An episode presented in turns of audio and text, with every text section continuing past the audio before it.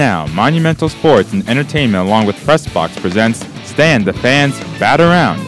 For the next two hours, listen in as Stan and Craig Heist bat around all manner of topics pertaining to the great game of baseball with their great group of guest contributors. Feel free to tweet your questions to Stan at Stan the Fan.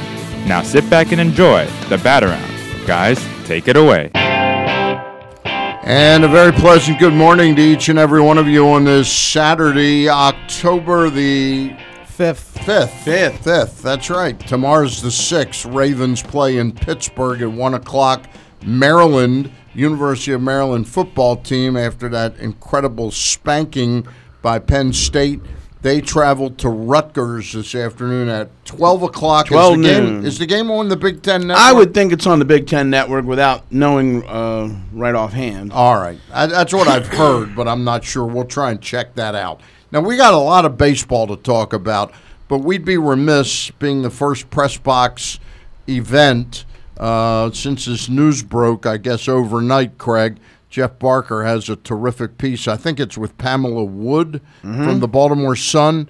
Uh, they've written a piece, an extensive piece, which I haven't had time to fully read, but I can comprehend. Apparently, all parties are in agreement, that being uh, the city of Baltimore, state of Maryland, and the Maryland Jockey Club.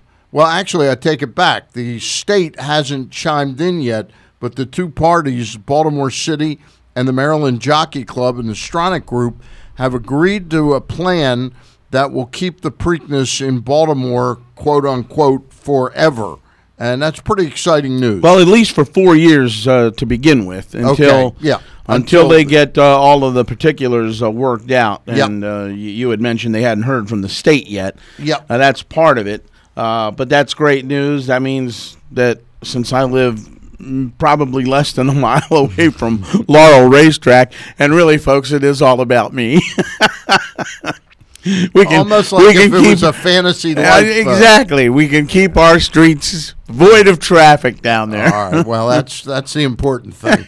Uh, But that is great news. there's a though. lot of there's a lot of moving pieces in this, but I think um, acting mayor Jack DeYoung, uh, Jack Young, uh, and uh, Alan Rifkin and Belinda Stronach on the part of the tracks, and Rifkin actually is the lawyer for the tracks.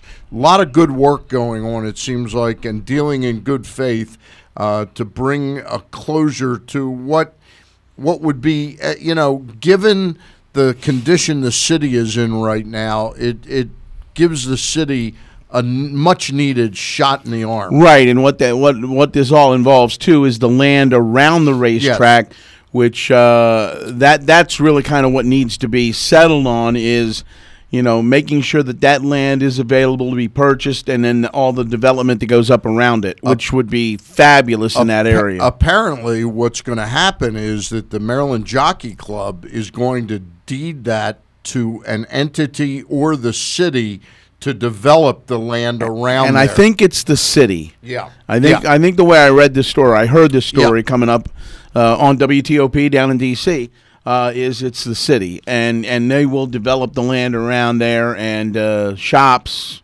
One one key component to this, though, is the the state legislature, if they're in agreement with all this, will have to go back and renegotiate something with the casinos in Maryland that will extend the life. It was supposed to end in 2026.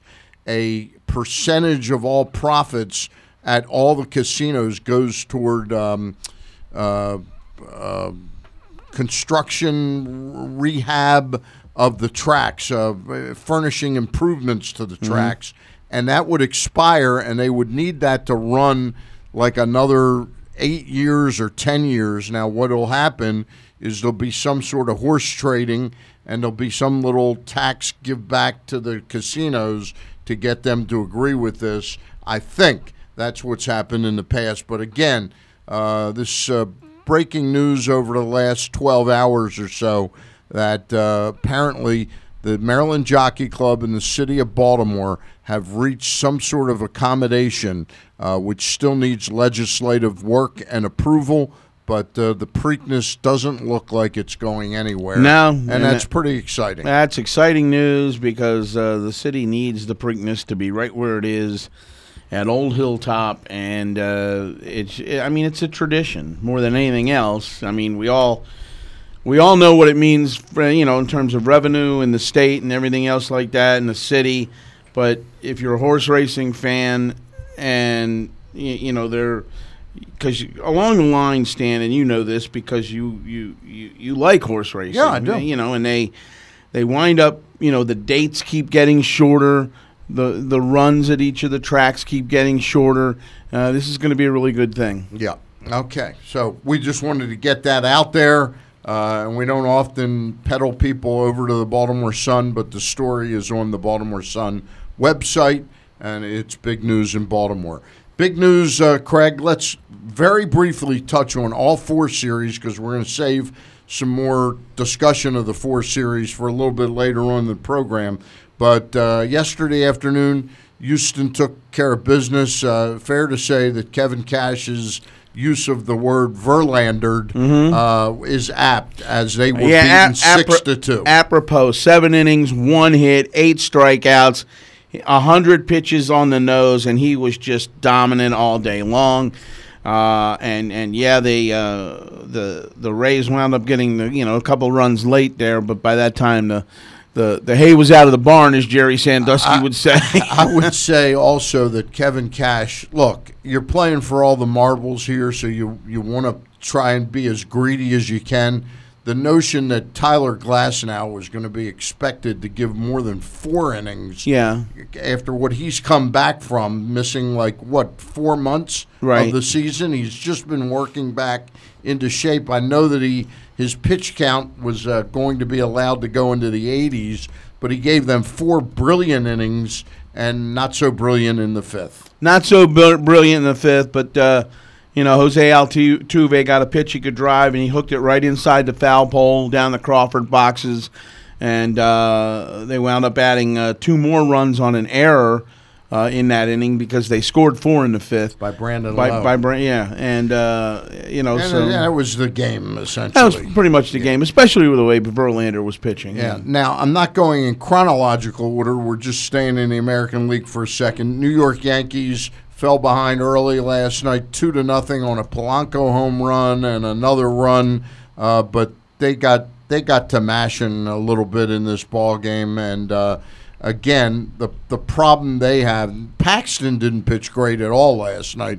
But the problem the Twins have is they don't have any starting pitching answers. uh, No. for a lineup like uh, the New York Yankees. And that's the bottom line to it. We know that you, you know we know that the the Yankees can throw out you know Tanaka and Paxton you know and they do have a little bit better starting pitching than than do the Twins. And but Severino, for as long as he was out, may be in a tiny bit ahead of Glasnow, Right. In maybe being able to give them a five inning performance, Right, exactly, and you know, but then it's up to that bullpen, and uh, you know, I saw Zach Britton's effort last night. That was pretty good.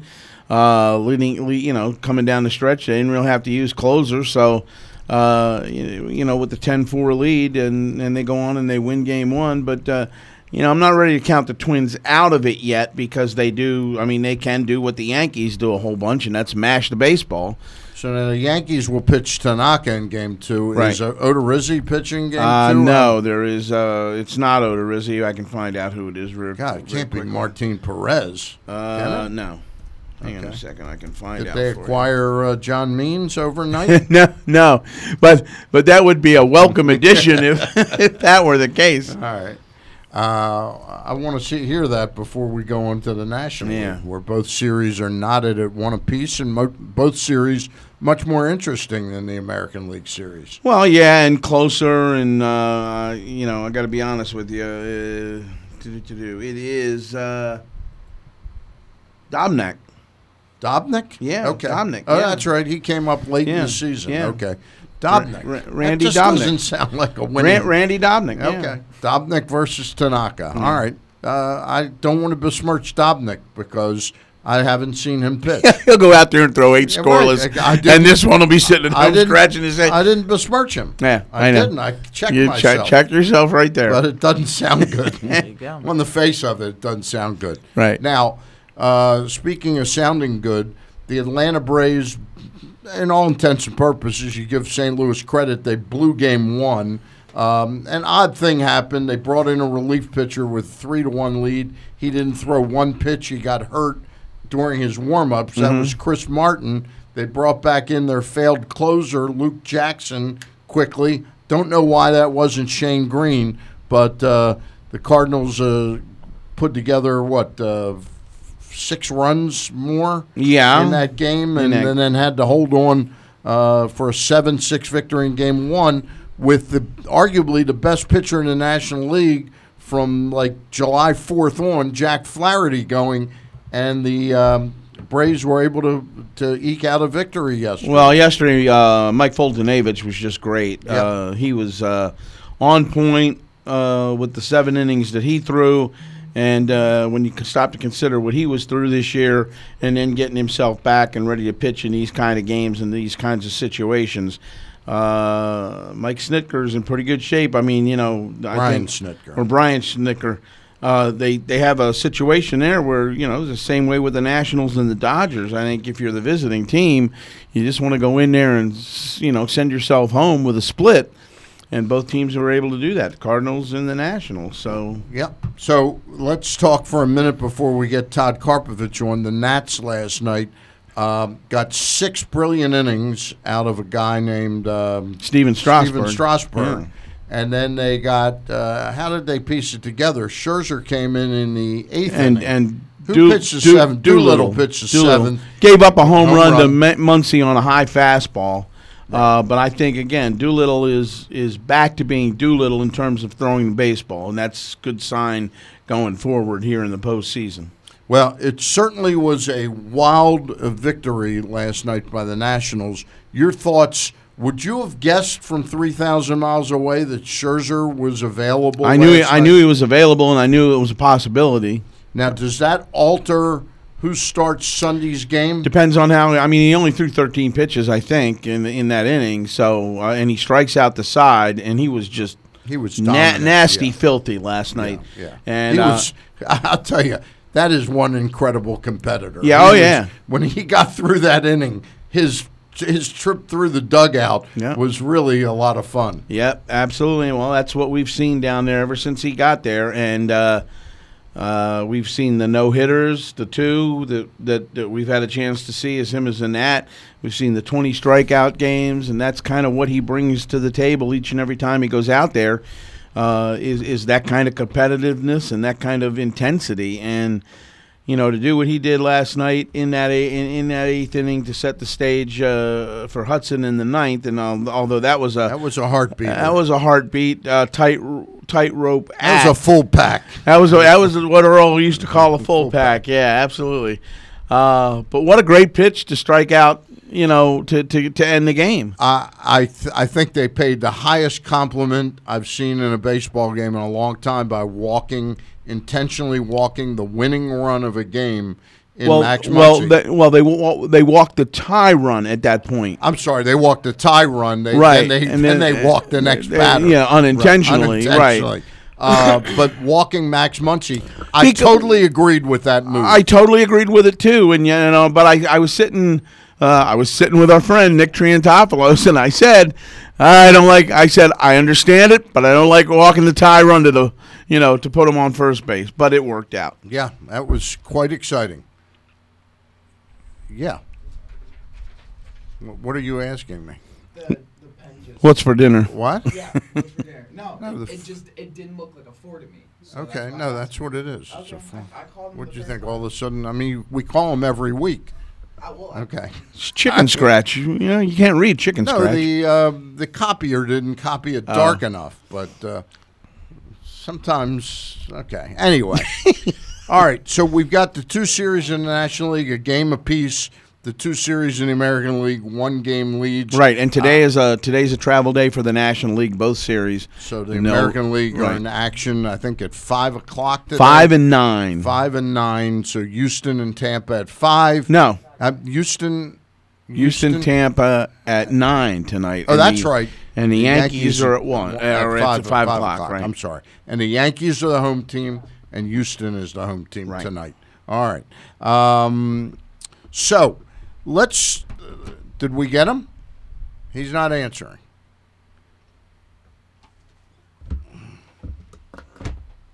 Oh well, First of all, let's remind folks to like and share the show. Okay. that's the first thing we need to do. Okay.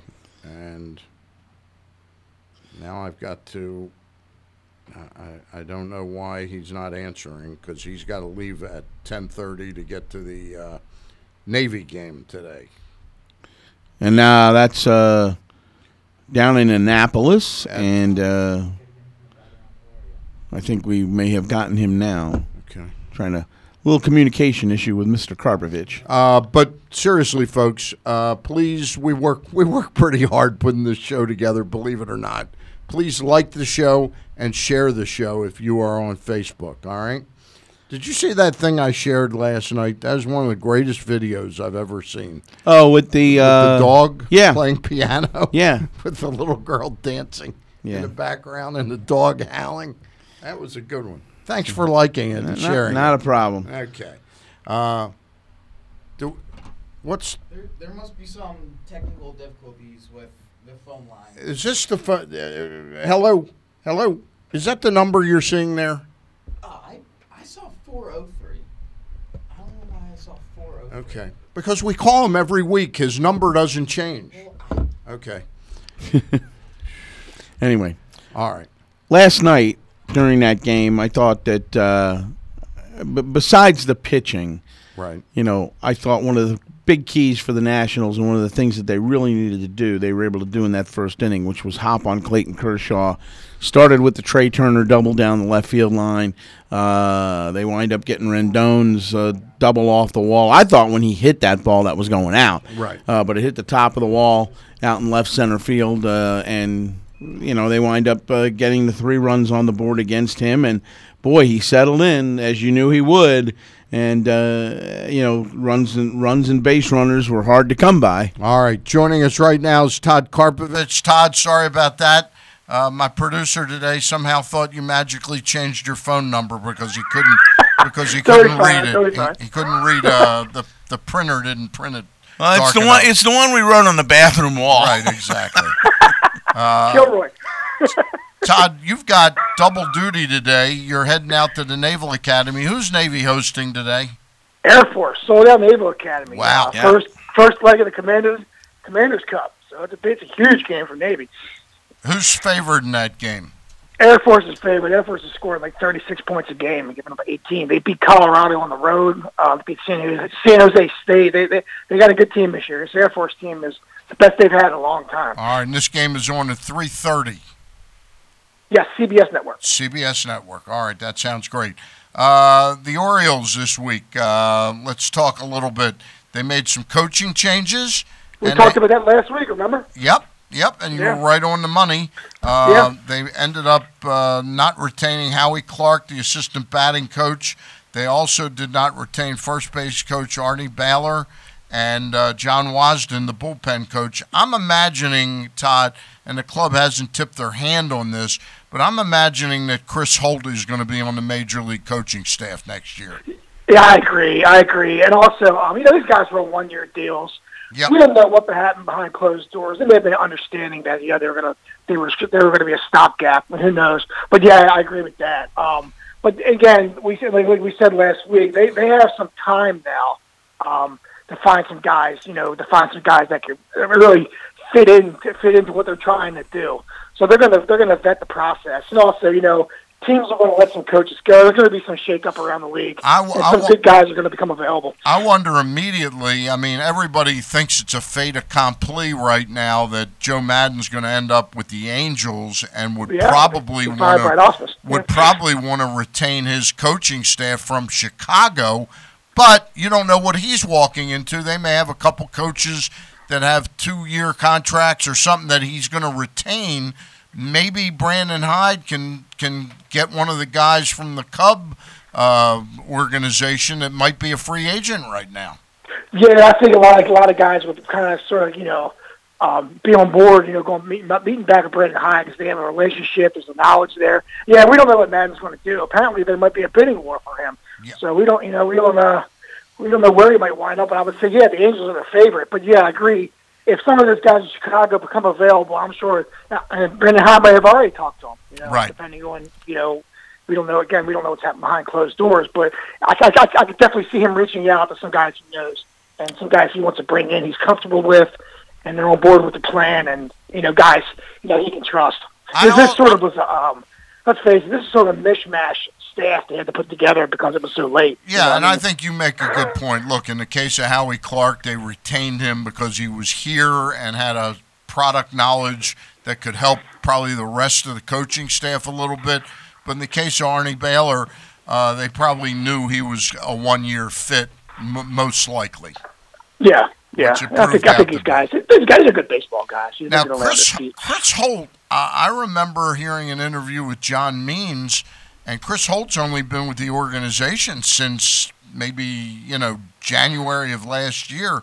He gave Holt. This was an interview I heard with Means, like right in the beginning of the regular season, and he gave credit to at the time I thought he said Chris Hoiles for helping him develop his changeup, but I misheard that, and it was Chris Holt. Yeah. Uh, Holt may be more like almost like Dom Chiti's role, almost like an assistant pitching coach rather than a bullpen coach. Yeah, and guys, if, if, if guys are comfortable going to him, you know, he's got some knowledge. He can help guys out. And and John Means was that guy. You know, I mean, these guys, these players, they they get comfortable around certain coaches, and if you know if these guys can help them, which is the case here, you know, that's what they're going to do. There's, there's some, you know, there's some good guys to have around. Uh, we know we, we, know we've only got you for a few minutes now. You wrote the book on Buck Showalter. I thought it was a real long shot that he would ever manage again, but this Mets job, I think that Girardi unless they really want to go out in a bidding war for Joe Maddon, I think that Buck Showalter and Joe Girardi are the two top candidates for that job because I think that Brandon Brady, uh, Brady Van Wagenen knows one thing already after one year as general manager of a baseball team in New York City that it might be a big help to have a manager that's got an awareness – of what New York media is like. And Buck Showalter. I think Girardi is going to Chicago. I mean, I, that's my um, that's my prediction that he takes over from Maddon in Chicago. Um, he's a proven winner, and I think yeah, I think uh, I don't think the Mets have some talent. You know, they showed late in the season, and Buck Buck's already been. You know, he's been with the Yankees. If you can, if, if you can survive the Yankees and dealing with that, you can almost you pretty much deal with anything. And they, they, the Mets are second, close second to the Yankees as far as the media and how they travel. But um, and I think yeah, I think Buck I think Buck would be a good fit there. I think he can handle the market. I think he can handle the players. I think they're it's, and, and they're it's, a team that's a better situation when you hear it with the Orioles. Yeah, they're they're a team that's ready to win. Wouldn't you agree? Yeah, I would think so. When you think about that pitching staff, if they can stay healthy, and that's been their Achilles heel, if you will, over the last three, four years is the fact that their you know their starters can't stay healthy for a full season. Uh, but if they could ever get that straightened out, they also have finally developed their own little uh, cadre of talent.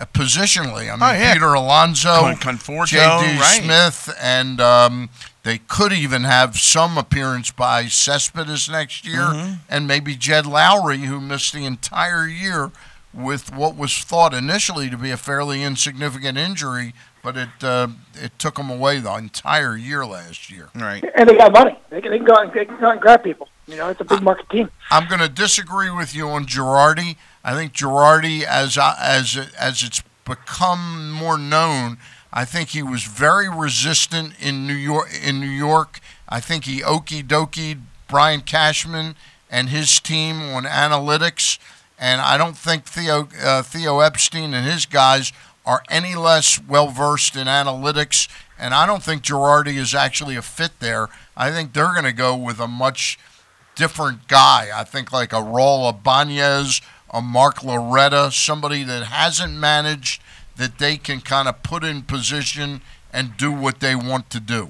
No, they're, they're also they're also one of those clubs that uh, you know they're sort of a win now club now with the Cubs. You know, so they they're going to need somebody to you know steer the ship you know right away and get them back in get them back in. It's interesting because you know. I do think Girardi is is a win now guy. Yeah, uh, I think he's, so, he's a heck of a manager. So I mean, me personally, if I were picking for the Mets, I think that I think that Girardi might be the right guy over Buck. Yeah, but I don't. Yeah, I don't know if he wants to stay in New York though. He, he, he and tell me Gerard, he but he sort of the, the, the, the, thing I got from, from the other media is that he sort of butts heads with some of the younger guys, some of the work habits. He's sort of an old school guy, Mm-hmm. so it's definitely got to be the right fit of a mix of players for him. I just don't think Girardi is a win now guy like say Dave Dombrowski is a win now guy uh, in, in terms of a general manager and their philosophies. I mean, I, I you know because that's that's all Dave Dombrowski is. I mean, he's not he's not into youth movements and things of that nature. He's into getting the players to win now, and he doesn't really care how much money he has to spend to get there. Right. I think Girardi, the fit for him would actually be a place like San Diego, where he's Well, got both. uh, both. Ausmus ability- interviewed there yesterday. Apparently, Well, they're, Yeah. they're talking to Ausmus. Yep. Yeah. Ausmus is going to be a, con- a candidate there. There's no question about it. Well, Hey, yeah, and you know, I'm, I still haven't figured out the Ausmus thing in in L.A. with the Angels. neither. What well, they year? just Come on. it's because they wanted to make clear way for Maddon. Yeah, I mean, if Maddon didn't get fired, Ausmus would have come back for another. I year. agree with that. Yeah. well, that um, part of it I agree with, but you know, there's Uh, I mean, Todd, we've only got you for a minute. Just one quickie. Uh, the Orioles uh, didn't waste any time uh, in the offseason for making a small but interesting move in picking up a pitcher that I think is significantly an upgrade over guys like Jimmy Yacabonis, David Hess, and that's the Cole Sulser move. They added him to their 40 man roster because Tampa had to let him off of their 40 man roster to make way for Yandy Diaz. Your thoughts? Yeah, I mean, well, Tampa Tampa probably knows pitching better than any other MLB club.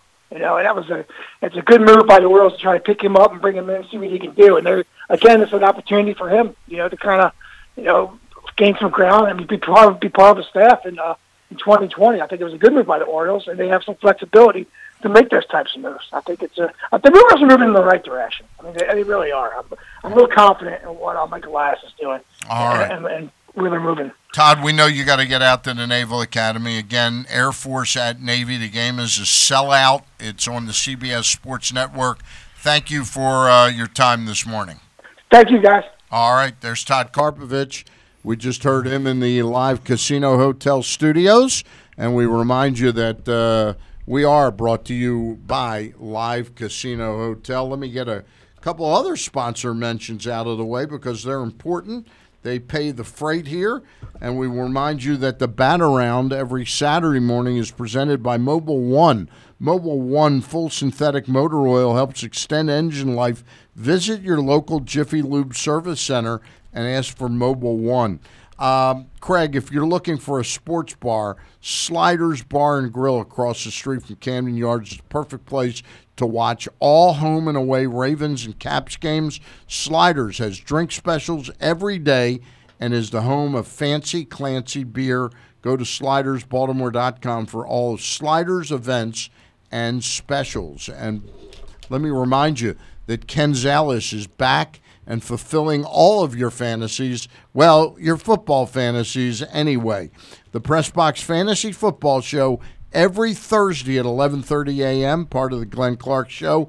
KZ helps you set your lineup for all your fantasy matchups. Watch at fantasy.facebook.com slash pressboxsports. Listen at pressboxonline.com slash radio. It's all brought to you by Weis Markets and Glory Days Grill. Join us for the Pressbox Fantasy Football Show every Thursday morning at 11:30 a.m. We're going to take a timeout now. Uh, when we get back, Craig and I, Craig and I are going to talk a little bit more about these series in detail and uh, what each and every team has to do to be able to win their series, or whether a couple of them may be almost over already. We'll give you an idea of just exactly how dominant Strasburg has been in the postseason starts. That sounds like a, a plan. Uh, we'll also remind you that we've got about a five minute clip I want to play.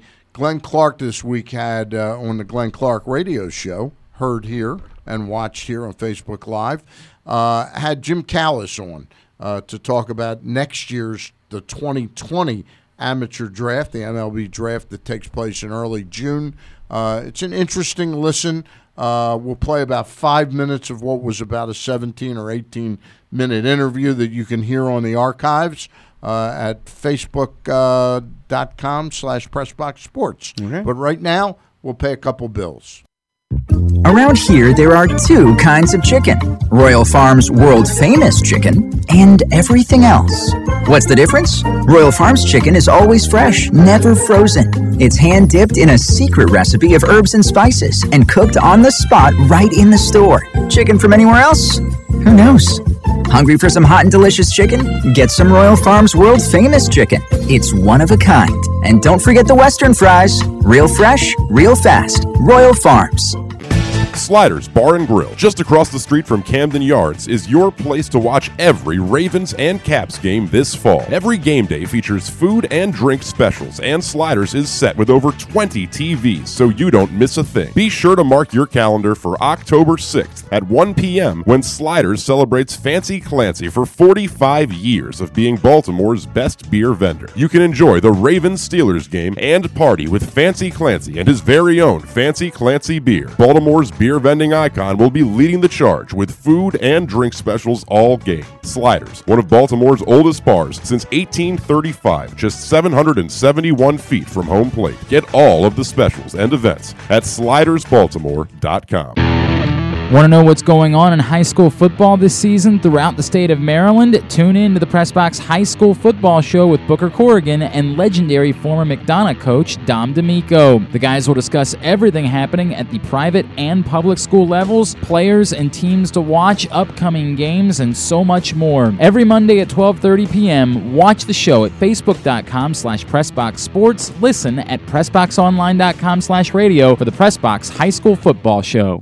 Check out Costa's Inn at 4100 North Point Boulevard. They're known far and wide for their great steamed crabs and crab cakes. And their nightly specials also include crab cake night on Monday, rib night on Tuesday, steak night on Wednesdays with a half price bottle of wine, and lobster night on Thursdays. Check out costasinn.com to find out more. And the delicious crab cakes are shipped anywhere. Chick fil A Nottingham Square offers a better way to tailgate with football and nuggets. You can now pick up a 30 count Chick fil A nugget in a football shaped container, and if it would be helpful, Chick fil A Nottingham Square can half cook it, leaving you the opportunity to heat it the rest of the way just in time for your party. And now Chick fil A Nottingham Square offers their three cheese mac and cheese. Cheddar, Parmesan, and Romano combine in this classic side, baked fresh in the restaurant. Download the Chick fil A app, place your order, and pile up Chick fil A bonus points good for free food. Chick fil A Nottingham Square, 5198 Campbell Boulevard. Call Steve if you'd like your party catered by Chick fil A, 410 931 0031, Chick fil A Nottingham Square. This is former Terp AJ Francis, just here to let you know that I am a huge wrestling fan. I know you are too. And there's a lot of stupid idiots out there that ruin the wrestling podcast experience for everyone else. Hey, Aaron And Oster I from the just Baltimore Sun and Rolling Stone. I don't understand why people would ever cheer for Roman Reigns. He's awful. I'm sick of it. Boo! Boo, Roman Reigns! Never wrestled for Ring of Honor, never wrestled for PWG, never wrestled in uh. Japan. He is no Kenny Omega. Too sweet me, bro. I hate both of you, and this is why I keep stupid idiots like you on my list. This is your boy Y2AJ here to save you. Find Jobbing Out, the podcast tab at PressBoxOnline.com on SoundCloud or iTunes. We are back on the bat around, and again, we urge you if you are listening to us, we're broadcasting from the Live Casino Hotel studios, uh, and we ask you to, if you're watching on Facebook Live, to please take a moment to click the like and the share buttons because they really do help us get the good numbers that we get on this show, and it's all up to you. You know, Craig and I just show up and uh, cash a check, a paycheck, right? Okay. Yeah, all right, once in a while. Once in a while. Um, you were going to tell folks about the Costas Inn. I was because I thought we were know- going to do it. I thought we were going to do it before we started the commercial break. Yeah, but, but, we know something about special places. That's right, and that's the Costa Inn, 4100 North Point Boulevard, over in Dundalk. Just absolutely the best seafood around in Baltimore, and great specials on the menu each and every week. Uh, Monday night's crab Are cake. you night. saying that they only have good seafood? That there's steaks and burgers and chicken and pasta? No, I, well, I had I had the chicken parm and and uh, also So lasagna why did you say week. they have the best seafood around? Why Well, they- the- but they do. give- yeah, I know that, but why not give the other things? Those poor chickens and you want to do the spot? no. Go All ahead. right, good enough. They have great specials on the menu each and every night at the Costas Inn. Monday night is crab cake night. Tuesday night is rib night. Wednesday night, steak night, and half price bottles of wine. Thursday is lobster night. You can get that plain, you can get it stuffed with that delicious crab imperial. And uh, I brought home half of a prime rib last night. So there Why you didn't go. you bring it in this morning? Uh, because I'm going to eat it later today. That's why. 4100 North Point Boulevard, the Costas Inn. Nick Triantopoulos, Pete Triantopoulos. They treat you like family. All right, there you have it. The if I could, Inn. if Yeah. I could interject for one sec, we have a music request for you, Craig, Yes. specifically for you. Our our listener Keith Zukowski Yes. said, "I I would like Craig to sing Baby Shark." No thanks. We're not. We're not going there. By the way, the funniest thing in game one, not game one, the Brewers game the other Yeah. night, was when Zimmerman gets the broken bat single, the bloop single. Right, he turns around and he does- yeah. goes like that. Yeah, it's the baby shark. Absolutely. That was clear. But they usually do like Yeah, this. right, exactly. And that was a really baby Yeah, shark. Yeah, but they'll either they'll either do it with the hands Right, like this or or right, thing, yeah. right. Uh, anyway, Well, you know what? That's that's just all part of what makes this team so fun to cover and to watch as a fan is because uh, as, as quirky as it is, and maybe you'd look at it and say, "Boy, that's dumb and ridiculous," but it's something that's gotten the fans into it. I mean, all you got to do if he's in the lineup or he comes up to pinch hit. And they start playing the Baby Shark song. The entire stadium is all. I doing- know it's crazy. this. It's crazy. By the way, got to give kudos to somebody I've gotten to know over the last four or five weeks. Alex Chappell did a sensational job in sideline reporting. I know the For T- know- TBS, for right. TBS. She's worked for MASN all season long, and she was the perfect person because of her product knowledge of the Nats. Mm. But she, her interviews with Dave Roberts were terrific. Uh, her player interviews with uh, the Nats on the winning side. Uh, I just thought she did a terrific job. Yeah. I wanted to give her kudos uh, for that. All right. Craig, we're gonna we're gonna have Bill Ladson on in about seven or eight minutes, but Right. that gives us a perfect opportunity to chat a little bit about each of these series in depth. Um, game two takes place tonight at nine o'clock. Tampa at Houston. They're going with the Cy Young Award winner from last year, Blake Snell, who also has missed an, a ton of time this year, but probably actually he's probably a tiny bit behind where uh, Tyler Glasnow was, and I would think they're looking to get three tops four out of Blake Snell. Well, you would think so, and and again, it's all about you know getting your starter to go three or four with Tampa, and then turning it over to the bullpen and hoping they you know they have the right the right mix and the right uh, formula. Dave Cash, or, or I mean, I'm sorry, Kevin Cash does a really nice job with that, and has, and that's one of the reasons why they're in this position. I mean, they're, they they they're a very good farm system. They're a very good uh, pitching system, if you will, and uh, uh, I think Kevin Cash does just a great job with them. And they're a fun team to watch they, because you you look at it on the surface, you look at it on paper, and you're saying, "Ah, what's the big deal?" But they prove year in and year out. And, uh, I mean, I understand this is their first postseason since 2013. Yep. But they always find themselves, you know, in In the in thick the, of in, in things. the thick of things in the mix. So uh, it's a look. This is They've a tough division to maneuver through. Yeah, through the course of the year, and the Orioles are obviously finding that out right now the hard way. But uh, who knows? Two, three years down the line, it may be a lot different. But they've got also uh, not only a tough division to get through. Now they're going through Houston, Mhm. and they face Gerrit Cole tonight. And uh, the question on ESPN.com is uh, starts with the quote: "We got Verlandered." Can Gerrit Cole turn his name into a verb too? uh, that's a good line because I think Cole's been even a little bit better than Verlander. Well, you can certainly argue that, and uh, you know, with what he brings to the table, and then oh, by the way, Greinke's waiting in the wings. Right, right, right.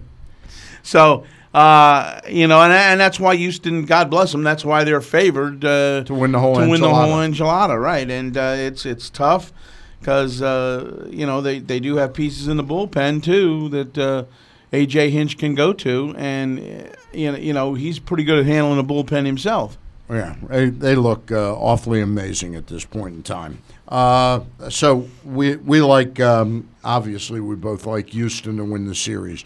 Yankees are hosting the Minnesota Twins. They're the early game today at five o'clock. Right uh, at Yankee Stadium. They're pitching Tanaka and uh, a guy named Dobnak is pitching for the Twins. That's how much we know about Dobnak. Is neither one of us, I think, are well versed with his name enough to uh, know his last well, name. And, and that's first and name. that's pretty much the problem with the Twins, as we stated earlier. It's just the the starting pitching on that club is not nearly number one, not household names. Number two, uh, you're wondering how Randy is his first name. Yeah, you, Randy you, you're, you're You knew wondering. that. You knew that. Well, I said that earlier. Okay. Uh, but you know, from their standpoint, they have trouble getting linked out of their starting pitching staff, and when that happens, you put a lot of pressure on your bullpen.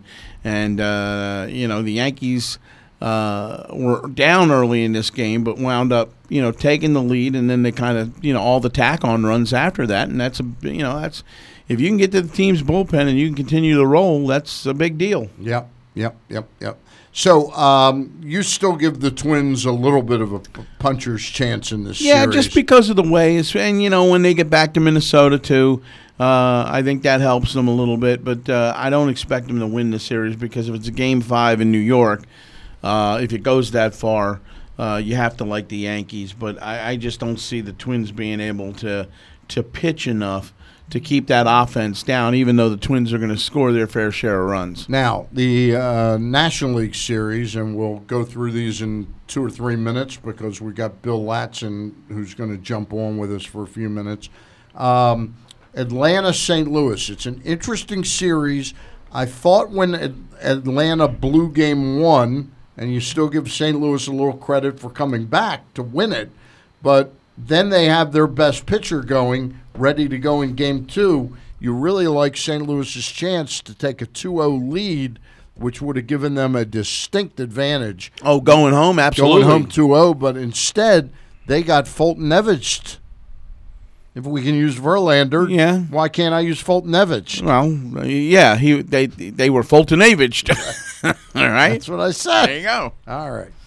Uh, so that uh, Flaherty, look, Flaherty pitched a hell of a game, and if it gets to a game five, uh, I still probably like um, the St. Louis Cardinals because of how incredible Flaherty has been over his last 16 or 17 starts, and he didn't get. It's not like he got rocked last night. No, not not like he got killed, but I'll tell you, the other part about that too is for uh, I, I think St. Louis played some of the best baseball of anybody in, in all of Major League Baseball coming down the stretch. Last six weeks. Last six weeks they were fabulous. Now that said, can you carry that momentum all the way through?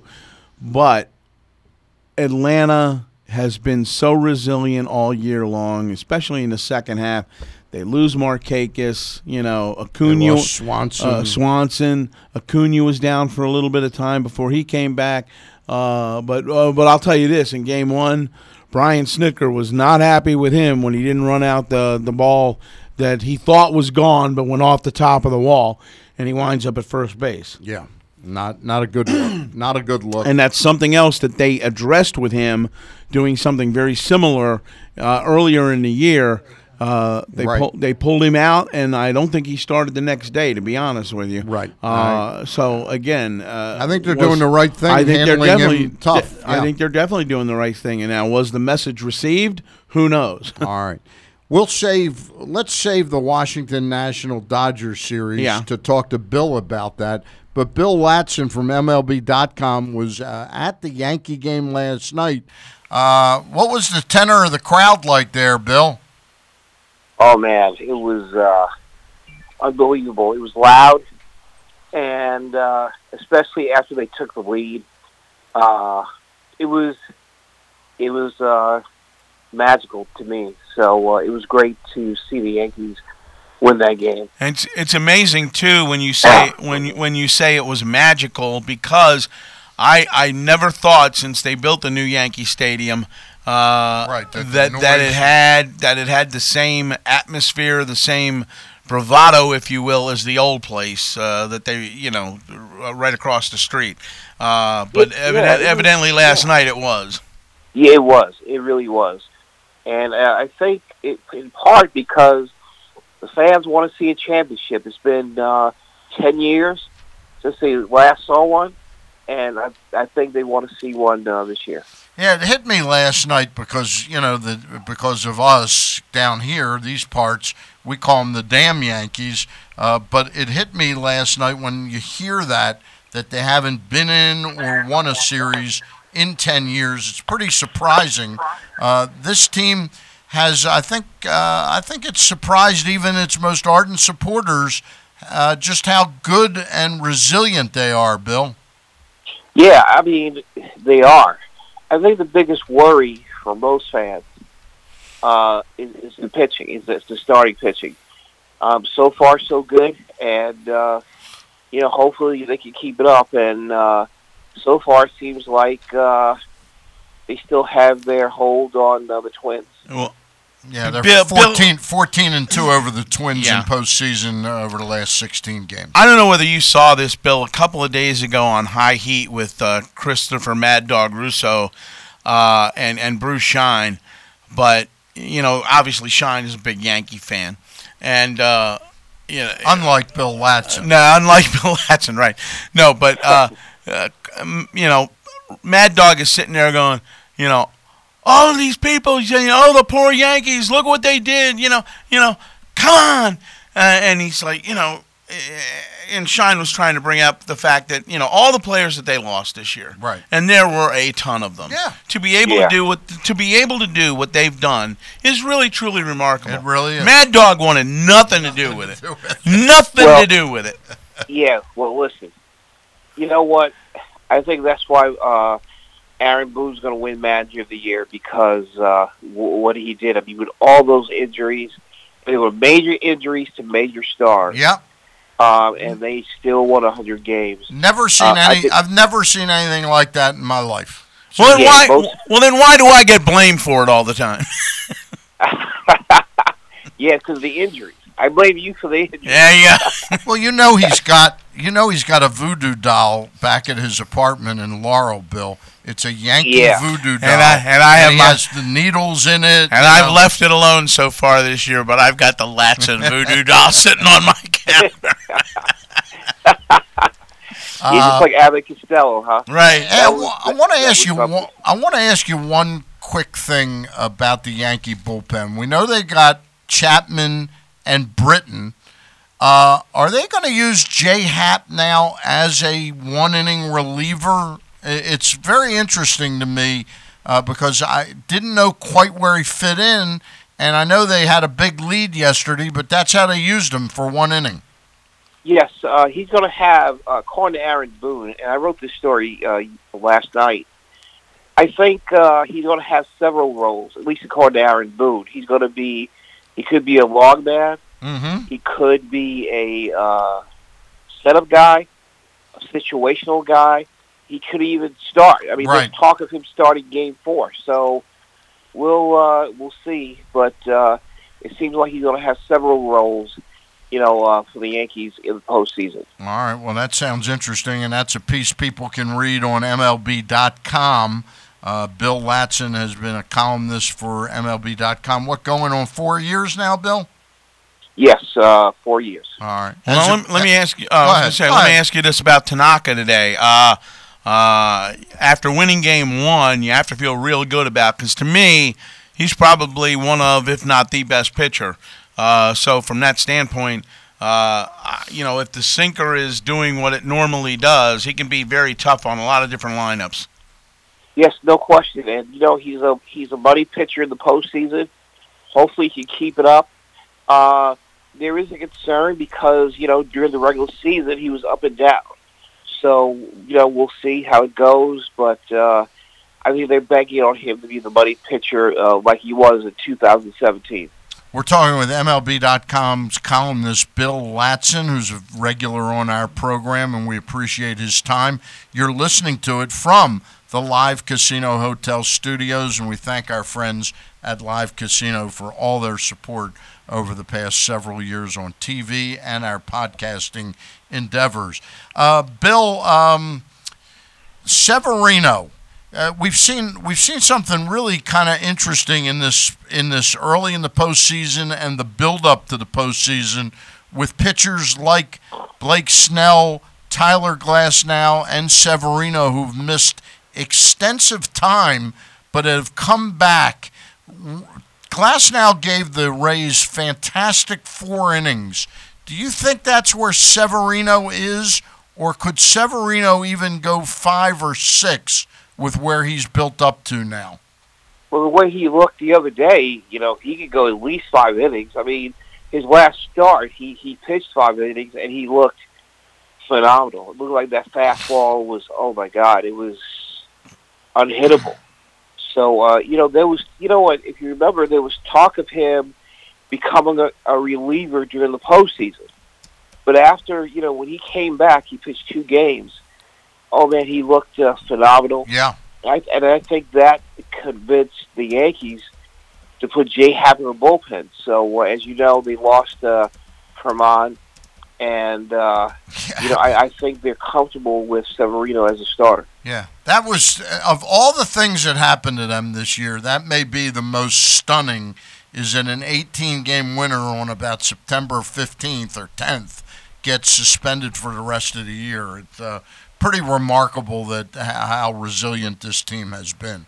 Yeah, Uh, yeah he deserved that suspension. Too. No question about it. No question about it. And he may miss time at the beginning of next year because of it. We'll see how it plays out. We're talking to Bill Ladson. Bill, uh, we know you're not covering the series, but uh, you covered uh, the Nationals for a good while. You know Davey Martinez uh, fairly well. Uh, your thoughts on where the Nationals stand right now? Uh, My guess is you think, like I and Craig, that they got to be pretty happy that they split out in Los Angeles. No question about it. You know, I'll tell you this though, it goes to show you how how desperate the Nationals are, especially in the bullpen. Yep. That they're willing to uh, have their starters become relievers, which I think is a great idea. By the way, I mean what they did with Scherzer yesterday. Yep. And uh, Strasburg in the wild card game, Wild card yeah. game. Yeah, that that tells you what they think of their bullpen. Yeah. Uh, I thought not very good. I thought we'd see Anibal Sanchez for an inning last night. I thought that it probably was his day to throw to stay sharp. Do you think um, the fact that Scherzer threw 13 pitches on Friday night means that that's going to, uh, you know, that's going to impact his his start on Sunday? You know, it wouldn't surprise me. It, it, it, I'm telling you, it wouldn't surprise me to see, uh, you know, Scherzer pitch on Sunday. It, Well, that's who they've that's who they've previously announced that he was going to start. Yeah, we'll see. We'll see. I mean, the way, you know, and Davey Martinez had to do this. I mean, the way the, uh, you know, the start, uh, the bullpen has been. I mean, you know, I would surprised to be surprised to see uh, Scherzer do both roles. If I- you start on Sunday, uh, you just never know. Oh well, depending on how the game goes tomorrow night, I could certainly see a scenario of Scherzer starting, and maybe you see Anibal Sanchez out of the bullpen. Of the bullpen yeah, in that game. Yeah. yeah.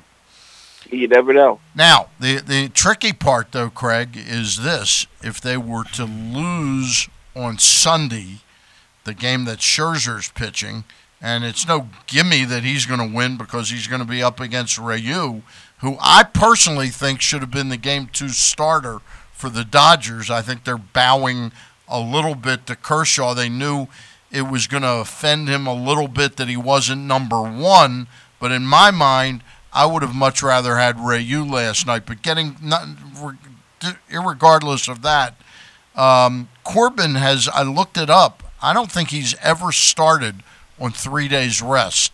And if they needed him to start on Monday, that would be Friday, Saturday, Sunday. He'd be starting on three days rest. Mm-hmm. Mm-hmm. Well, yeah, but too, the other part of that is at home at Nats Park.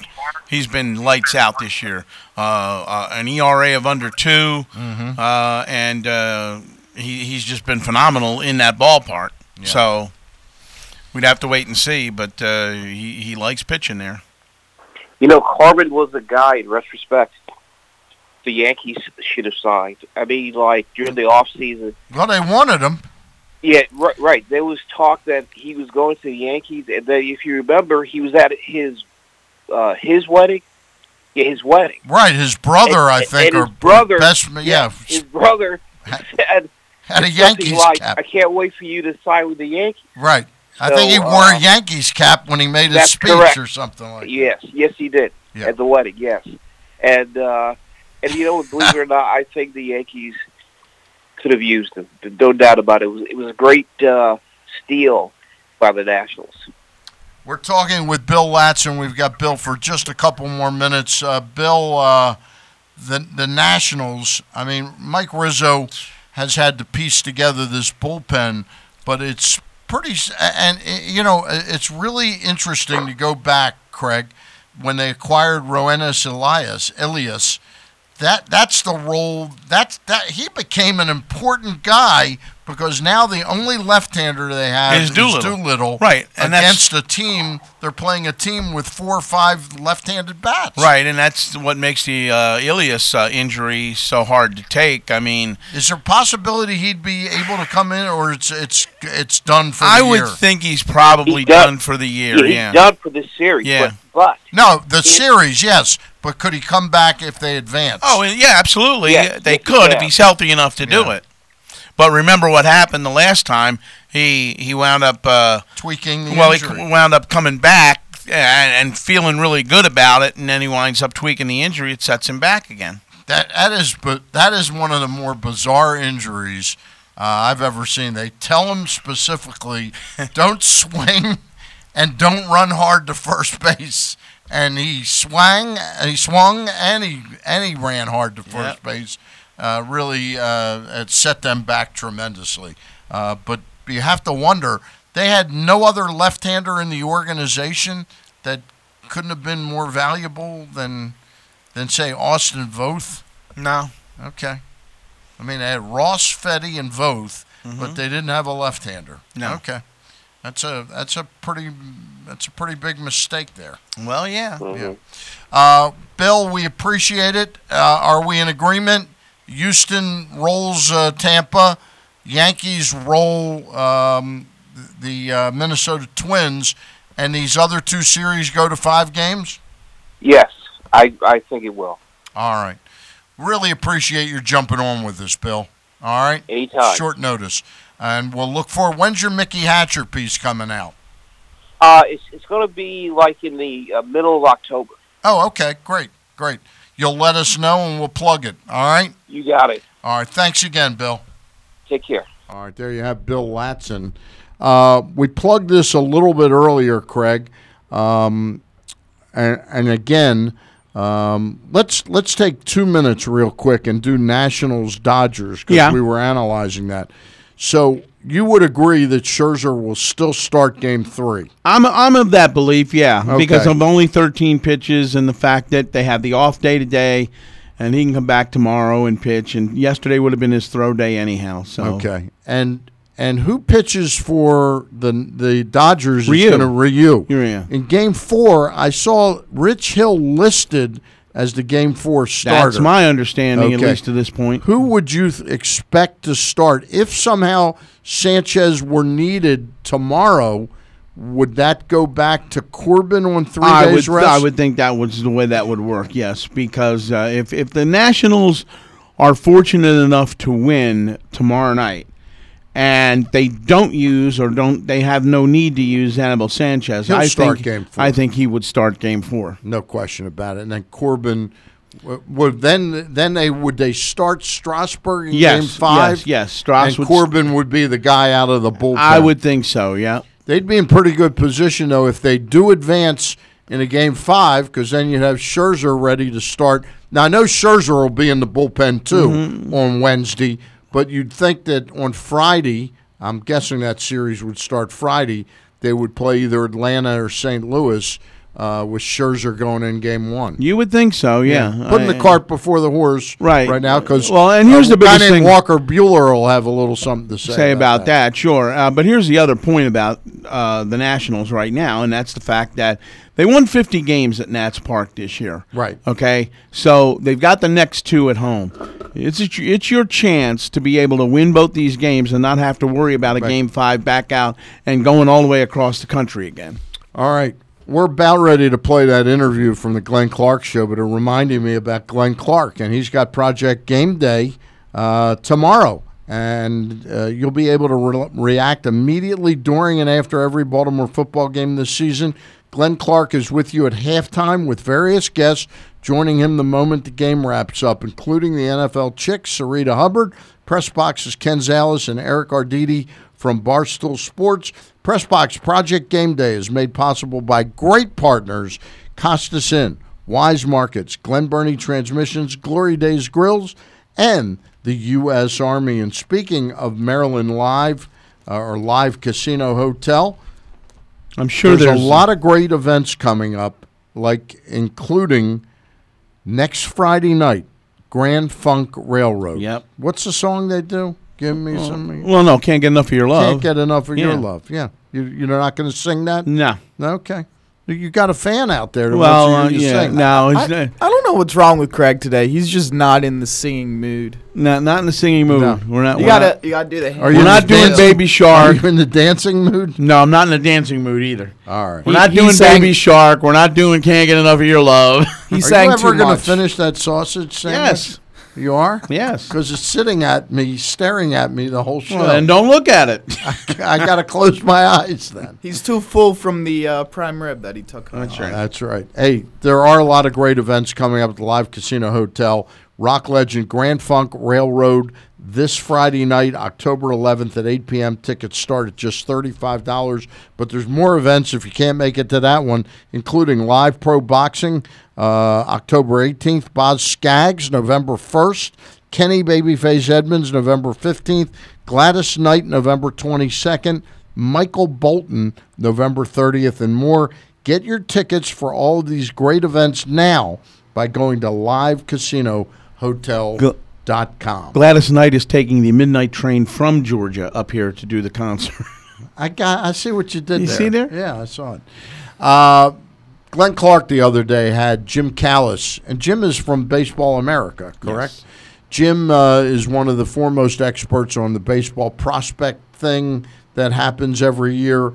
Uh, let's listen in to about five minutes of this interview that Glenn did with Jim. and I'll Callis. finish my sausage Perfect, sandwich. perfect timing. Let's talk some baseball right now. Orioles have the number two pick. Jim Callis from MLB Network, MLBpipeline.com, MLB.com.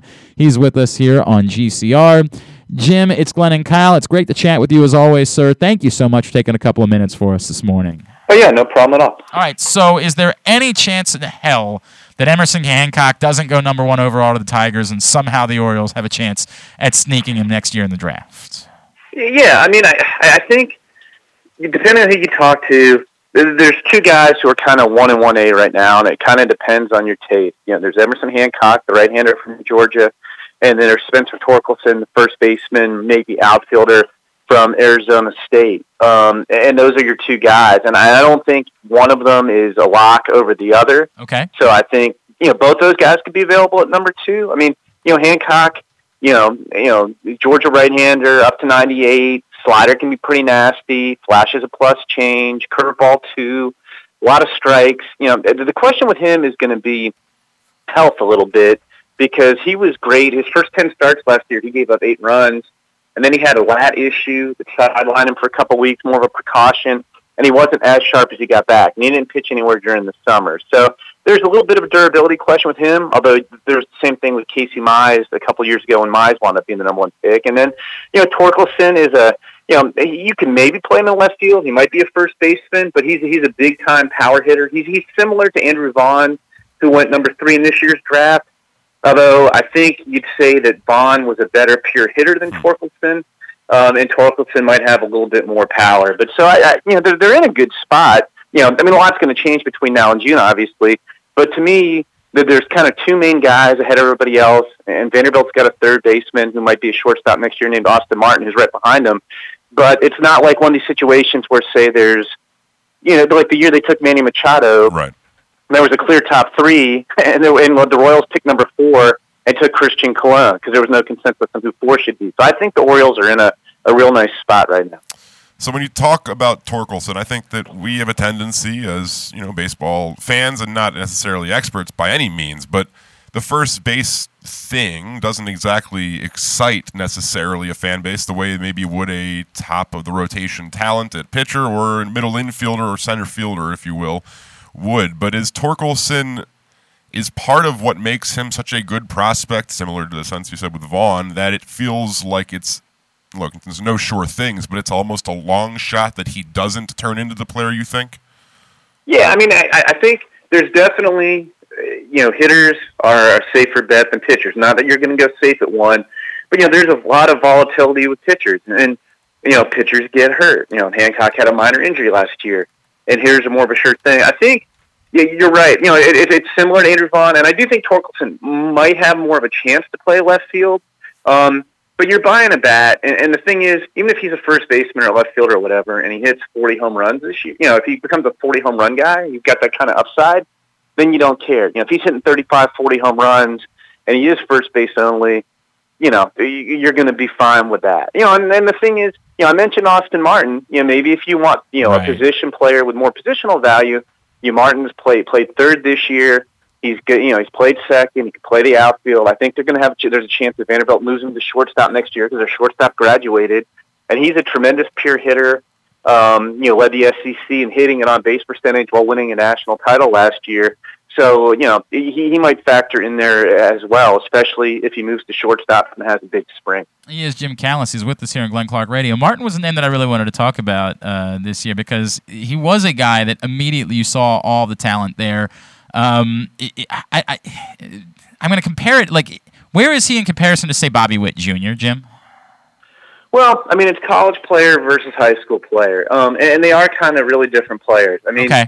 you know, I think the one knock on on Witt, if you were putting him under the microscope, and we talked about him last year, is there was some swing and miss with Bobby Witt. You know, not excessive, you know, Chris Davis swing and miss, but you know, the bat was probably the least of his five tools. Other guys still like the bat. Austin Martin is a better pure hitter than Bobby Witt, and he's proven himself at a much higher level, you know, in the best conference in college baseball in the SEC.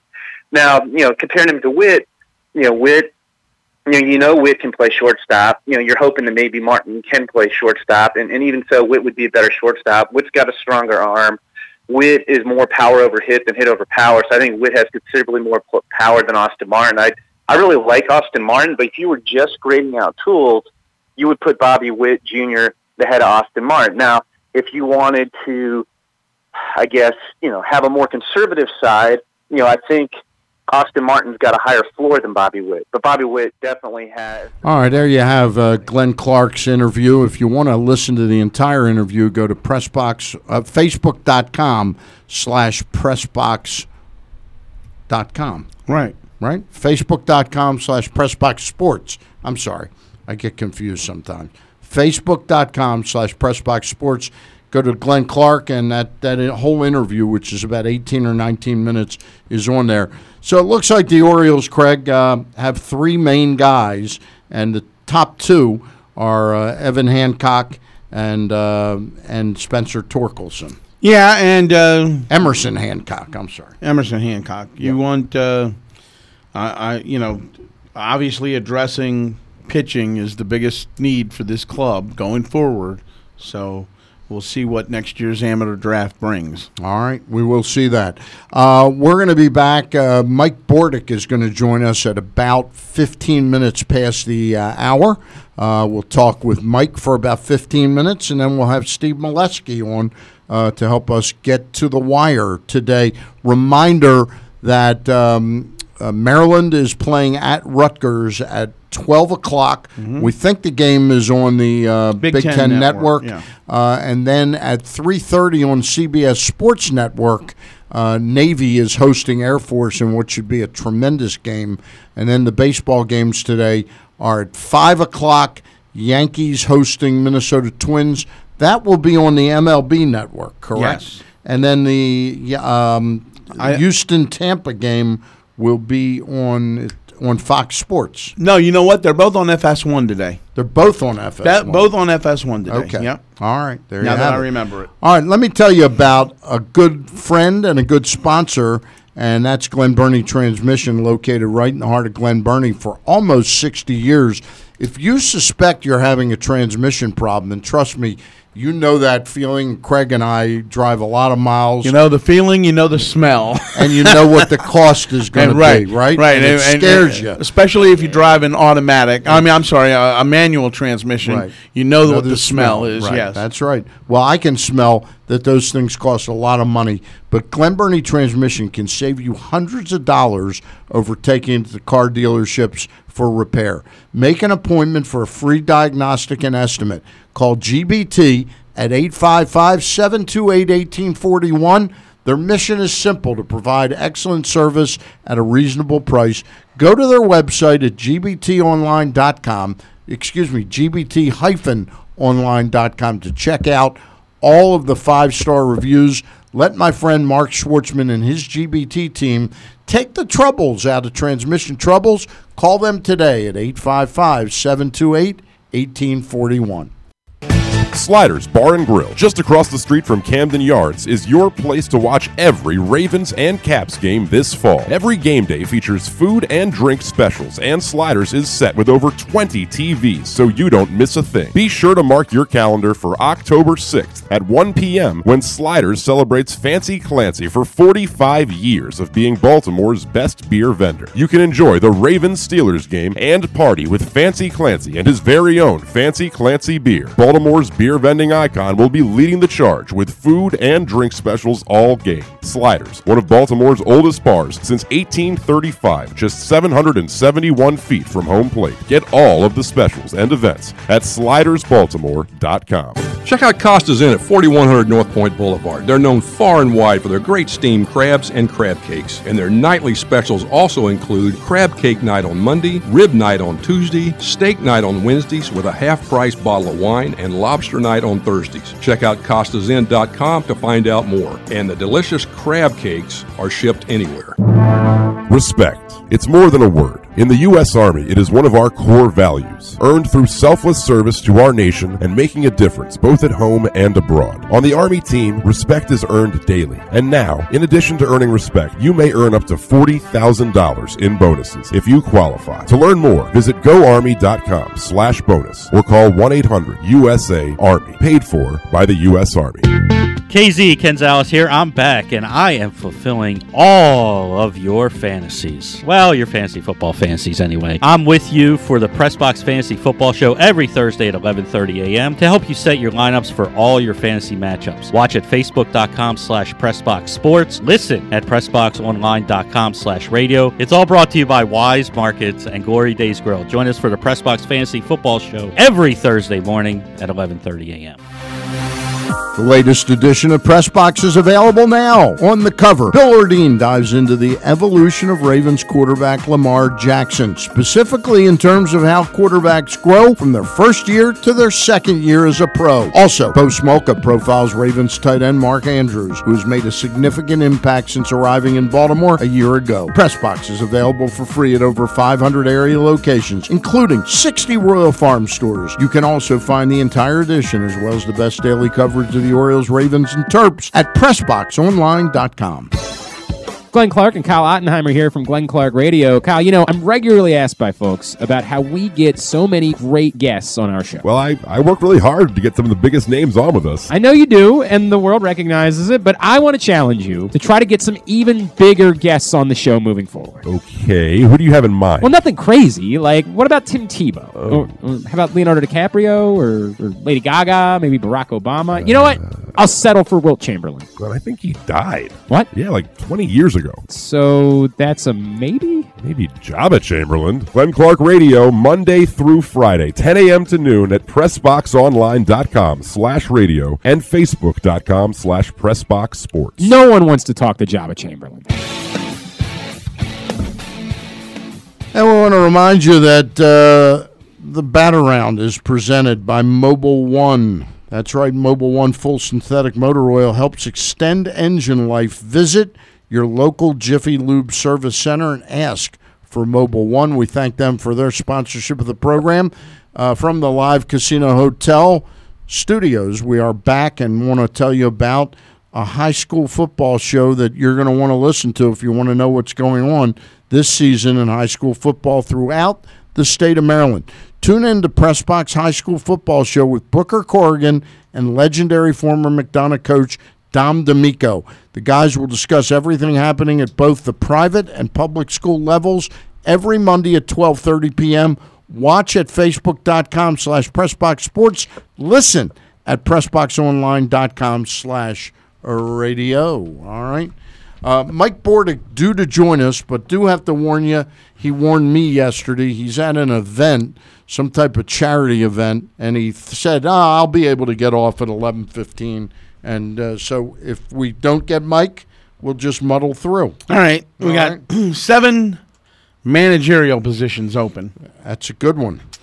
Mets, Cubs, Angels, Padres, Royals, Pirates, and Giants. And we and we also could And- have an eighth, Uh, the Phillies. We could have a yeah. If Gabe Kapler gets canned, we could have the eighth. But you know, I'm more intrigued by who gets the Giants job and which direction they would go. Would they go for a younger guy, uh, more of the analytical type, uh, as opposed to, you know, Bruce Bochy and and Who are the guys on their staff? They got Hensley Meulens. Is Right. the other one Ron? Um, oh God, what's his name?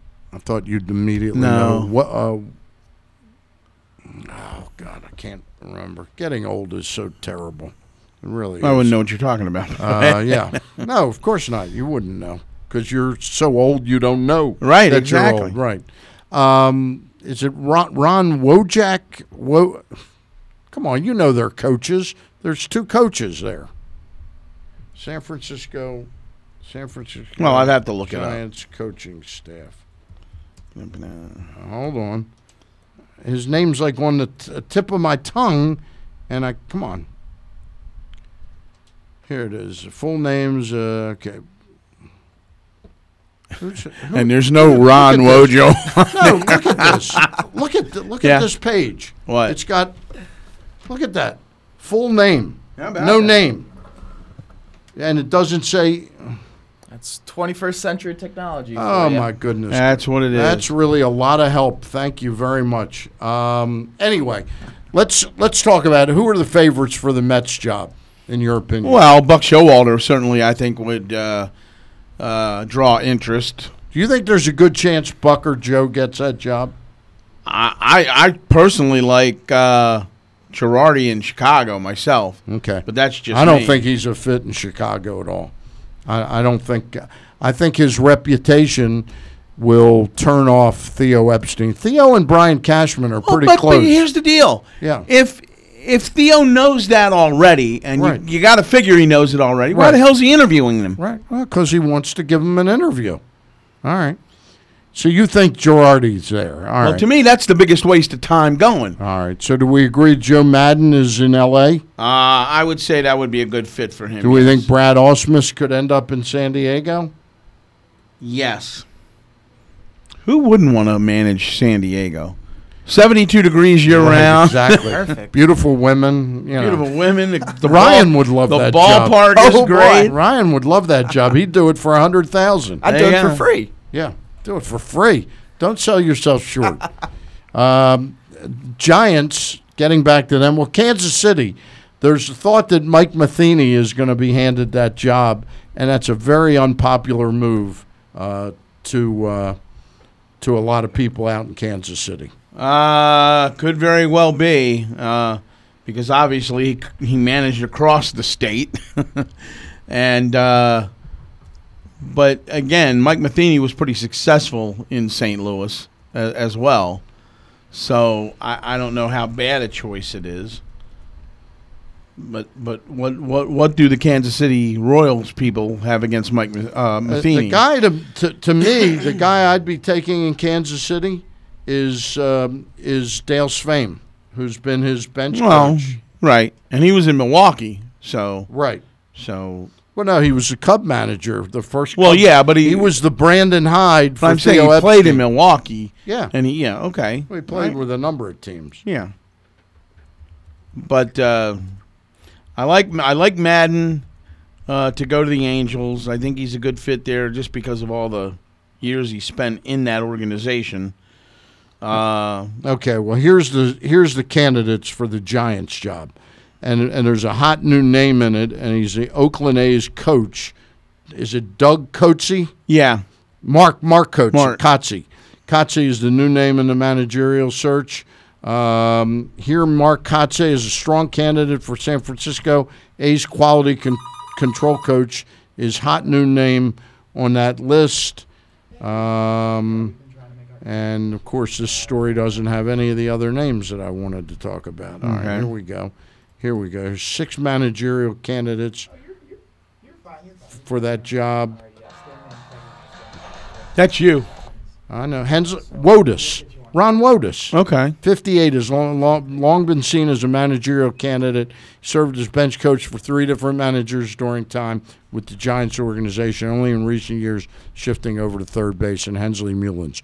Joining us right now is Orioles play-by-play guy, uh, play-by-play analyst, and uh, radio and television with MASN and uh, the the Orioles radio network, and that is Mike Bordick. Mike, thanks for breaking away for a few minutes from your event. Tell us a little bit about it. What are you doing? Yeah, well, right at the warehouse, and uh, it's Catholic Relief Services.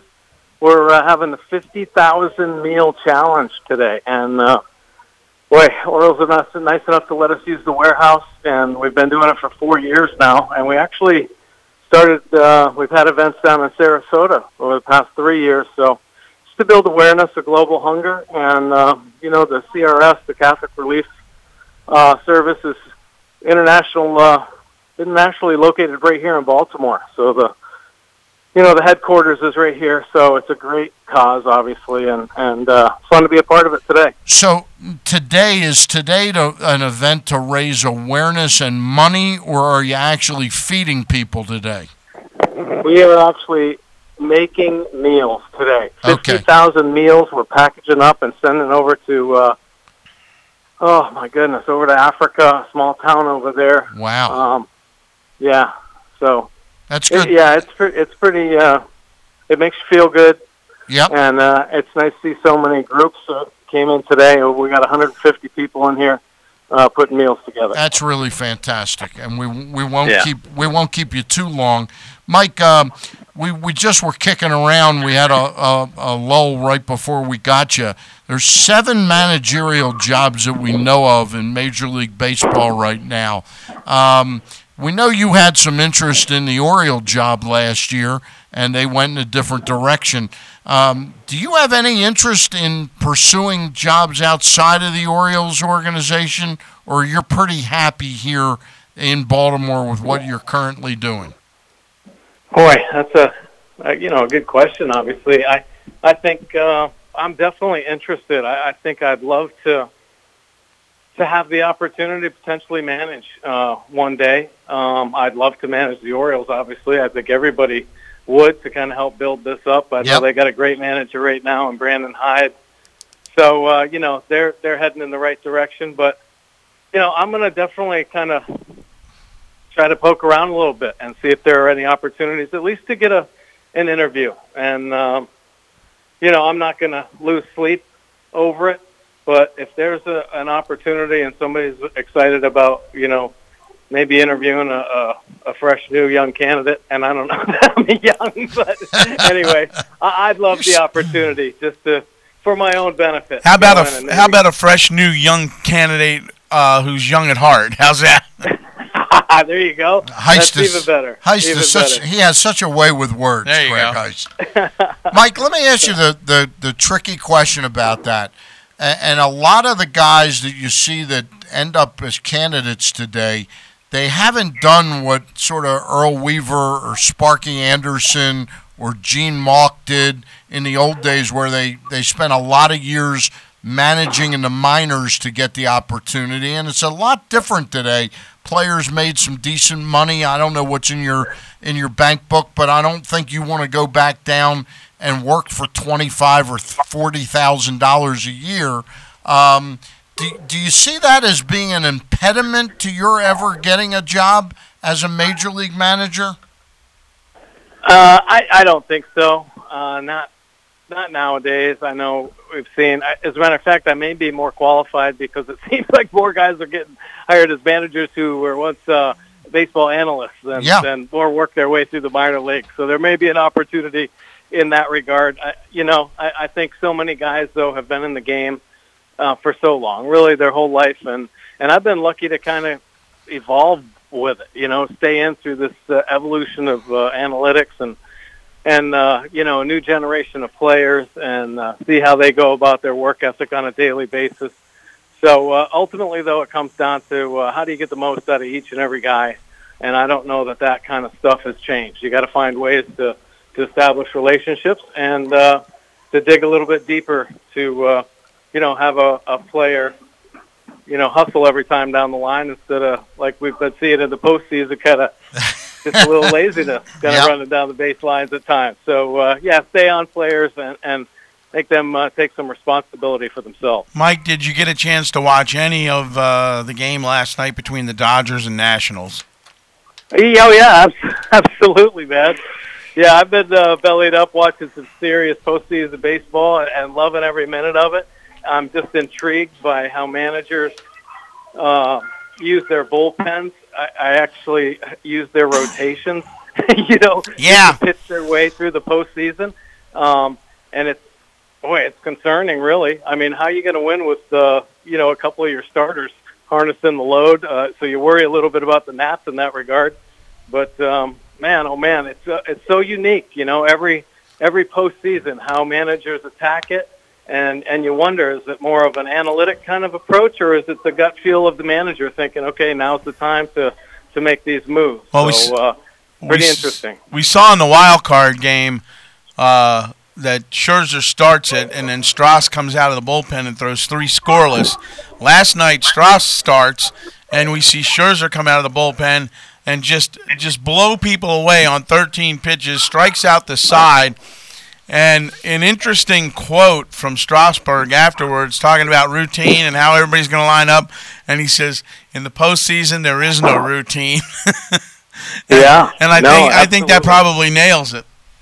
Yeah, yeah, it sure did. I, I think everybody's uh, on call, and you know, I, I don't think managers would hesitate to even if their starter gets in trouble in the first inning to Yeah. to have the bullpen game. So that's how important these games are and how crucial each win is. And uh, yeah, it's a different ball game, obviously, in the postseason than it is, you know, in the regular season. So uh, I, I just think a lot of things end up becoming highlighted. Uh, the im- most important parts of of baseball, really, defense and how you run the bases. It seems like there has been just a, a mess of mistakes here early on in this postseason. Well, it's funny. I was going to do because this is what I was doing to tell you, Stan, before we got Mike on the on the line. Uh, Stephen Strasburg with his uh, fifth start uh, in the postseason last night, and you know He hasn't let up a run in like his, his last ERA 24 innings His something. ERA is .64 in Right. those starts. 38 strikeouts and only four walks in 28 innings. Yeah, he's been remarkable. He's been remarkable. Let, let me uh, get back to these managers for a second. Uh, you you didn't play in New York, uh, you know, as a uh, reg. Actually, you did. you played yeah. in New York with the Mets for a brief time. Um, Yeah. How important do you think the experience Joe Girardi and Buck Showalter have had managing the New York Yankees should factor into Brodie Van Wagenen's decision to to consider them as the manager for the Mets? Yeah, I, think uh, a pretty important uh, part of it, really. Somebody that's handled uh, the New York media. Um, it's really a tricky media to deal with, and Girardi and I think Buck dealt with it re- perfectly, really, throughout both their tenures uh, as managers with the Yankees. You know, I, I think a lot of times, especially in that market, uh, they just part of their gig is to try to create turmoil amongst the players and the staff, you know, and, and just to uh, cause an uprising, uh, if you will, like kind of in the in the media market. So it's up to the manager to really kind of keep them at bay, keep them off the players, and uh, He's kind of like a have to- lion. He's kind of got to be like a lion tamer a little bit. Well, you know what, really, and and you got to have the players' trust in that. Uh, You're not going to throw them under the bus because if there's one negative thing said, whether it be a player or or a manager or coach, they will run with it and they'll try to bring everybody down with it. So uh, the manager's got to play that important balancing act of keeping their players um, focused on the field and then also keeping things, you know, at bay on the uh, off the field side of things. I've got one more question for me, and then I know Craig's got one. But um, you, you mentioned the word analytics about five, six minutes ago. You've done some really informative and entertaining pieces for MASN with sit downs with Sig Hyman, uh, Sig Mejdal, um, who's the analytics guru. How much have you learned in rubbing elbows with him and talking to him both on air and off air? How much has it opened your eyes to how important analytics can be? Well, I, I think I think analytics has been important in the game, and I think it has been since the the day the game started, really. Mhm. And and you know, for the most part, the batting average and earned run average is what we grew up with, and that's kind of how you uh, made a determination in your head whether or not a player was good or bad. And to be honest with you, the numbers haven't really changed that much. I Mhm. mean, you can kind of put your eye on guys and say, "Oh yeah, he's a good one," or "No, he's not too good." But when it comes down to making trades and and trying to get the most talent in the minor leagues when you're when you're working deals, um, you really need to have that kind of edge. And I think the Orioles are are starting to become an advantage in that regard. Uh, they're able to maybe get a slightly better player uh, just because the analytics involved, and that's just studying some some numbers within a batting average or or within an earned run average, how a guy might perform at Camden Yards. You know, so in that regard, I think it's uh, I think it's important and critical.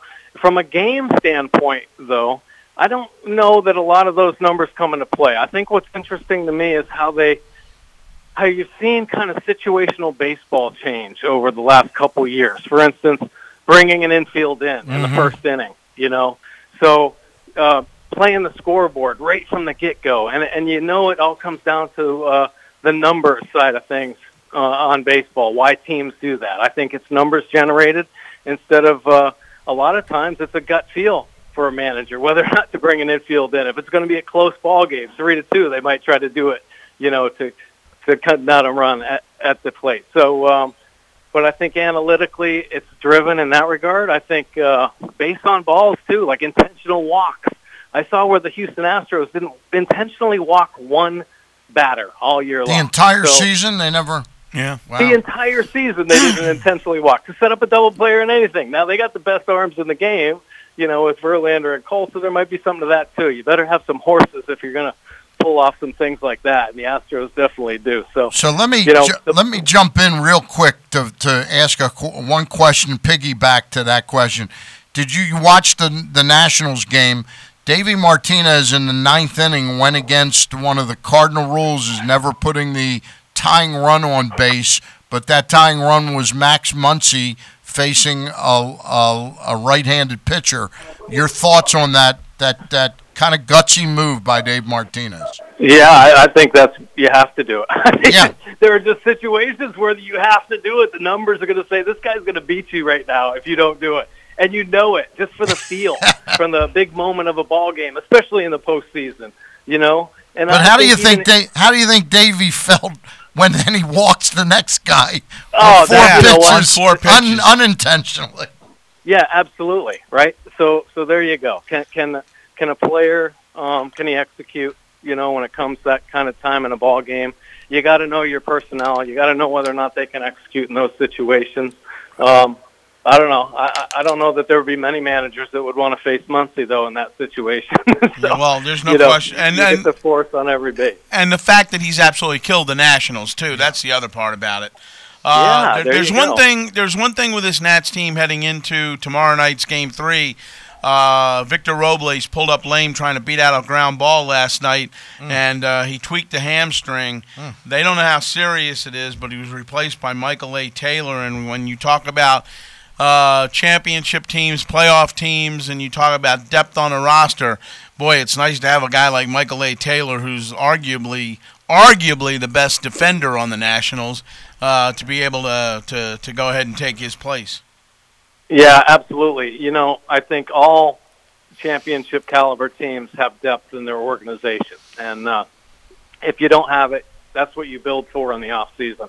The Orioles have been trying to do that, uh, create some depth here with new drafts, uh, international signing, you know, um, things like that. So the Nationals have that kind of depth, and it really is nice to get a frontline type defender in that uh, Michael Taylor. So. Uh, you know they're not going to miss a beat there. Obviously, you'd love the uh, Robles. I mean, he's an impact player for sure. But hey, I, I think uh, Taylor can do the same, right? Yeah. And I think you look in for opportunities to steal a big base, go first and third, and, and he's the type of player that can do that. Yeah. Bordy, really appreciate it and want to compliment you again for doing what you're doing with the uh, uh, relief efforts uh, for for uh, packing, helping to pack fifty thousand meals. Uh, and again, Yeah, that's man. for the Christian Relief. Uh, what's it called? Yeah, the uh, Catholic Relief Catholic Services. Relief. Okay. Yeah, Catholic Relief Services. Yeah, headed right, headquarters right here in Baltimore. Um, yeah, so it's an awesome program. Sean Callahan is the president CEO, and he spearheaded these efforts. So All right. that's a lot of fun, man, and a lot of people excited about coming in today. If you ever need anybody to eat a couple of those meals, Craig We're- Heist, Craig Heist and I are we're here- we're here for you, boy. We're here for you to like sample. Like you may need guinea pigs to Yeah, sample them. like no, this needs All a right. little, this needs a little more salt. Bordy, love it. Bordy, thanks, thanks a million. Appreciate it. Anytime, guys. Anytime. All right. All right. We're going to make our con- connection right now with Mr. Melewski. Okay. And by the way, that those two coaches that the Giants are going to interview are Ron Wotus and Hensley Meulens. But you know, a lot of times in business, when you got two two guys that are sort of equal, and you you know if you pick Meulens, you're going to tick off Wotus. You you and you want to keep both of them. The thing to do is really go outside, and apparently the hot rumor is that Mark Kotsay, uh, an Oakland A's Yeah. control coach, um, uh, who played a long time for the Oakland A's, is somebody that the uh, the uh, Giants are interested in. Well, it'll be interesting to see how the uh, managerial positions get filled during Yeah. the off season. All right, joining us right now, also from uh, MASNSports.com, is our friend Steve Melewski. And Steve, uh, Towson Tigers, who they playing today and where and when? They will not win today.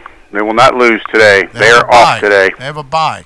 So they do. they're home next week, correct? Next two weeks they're home, and so it was good. Uh, strange scheduling to play teams that good that deep into the year, so they got an off week, which is good to All lick right. their wounds and get ready to get back to normal FCS life. All right. Is it next Saturday a noon game or four? Four o'clock. I'm going to try Yep. and go to that next Saturday. All right. Uh, we thank you for joining us. Uh, have you been watching the the baseball that's been offered up so far, and your thoughts early on any uh, you know assessment of anything you've seen so far? Uh, it's been good. I mean, it's been good. It's been fascinating to watch the Nationals maneuver that, and you know, um, they maneuvered it well to get in, a, in this position. I mean, the game, game they lost is the one they had to use their their middle relief, their non-stud relievers, which is their which is where for them it's probably going to come down to if their starter can go six or seven and get them to the late guys, they might be all right. And so, um, you know, that's been fun to watch and. I was hoping this was going to be the year the Twins would not turn to mush as soon as they saw the pinstripes, but that didn't work out yesterday. And so Houston, to me, looks great, and they look great in Game One. So we're going to see. You know, there's always surprises, so waiting to see what they're going to be.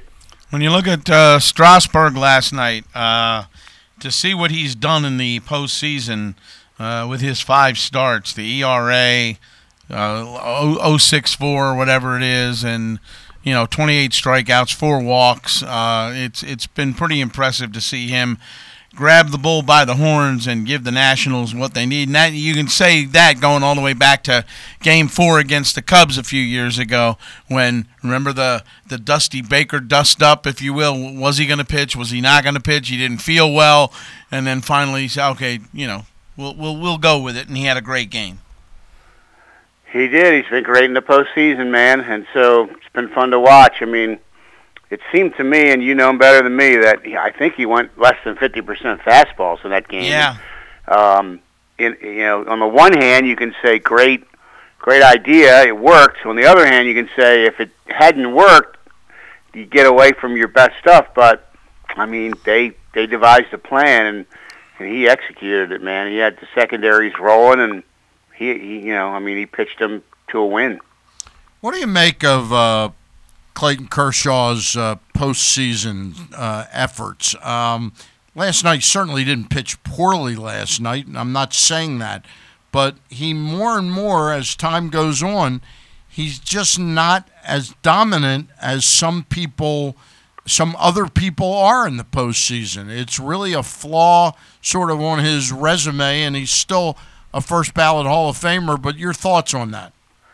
No, I think it's true, and so we've seen this over the years in baseball. There are players who are great players who do not play great in the postseason or on the biggest stages, and they get labeled. And I don't know if that's fair to Kershaw because I don't think he's been hard in the postseason, but he hasn't been as dominant. And so uh, I don't know. I don't know why there wasn't Barry Bonds for the longest time. Didn't do anything in the postseason. Eddie Murray struggled in that World Series, and then Game Five he tore it up. So you, you, know, what's it, interesting about Kershaw is those guys had sporadic appearances in postseason ball.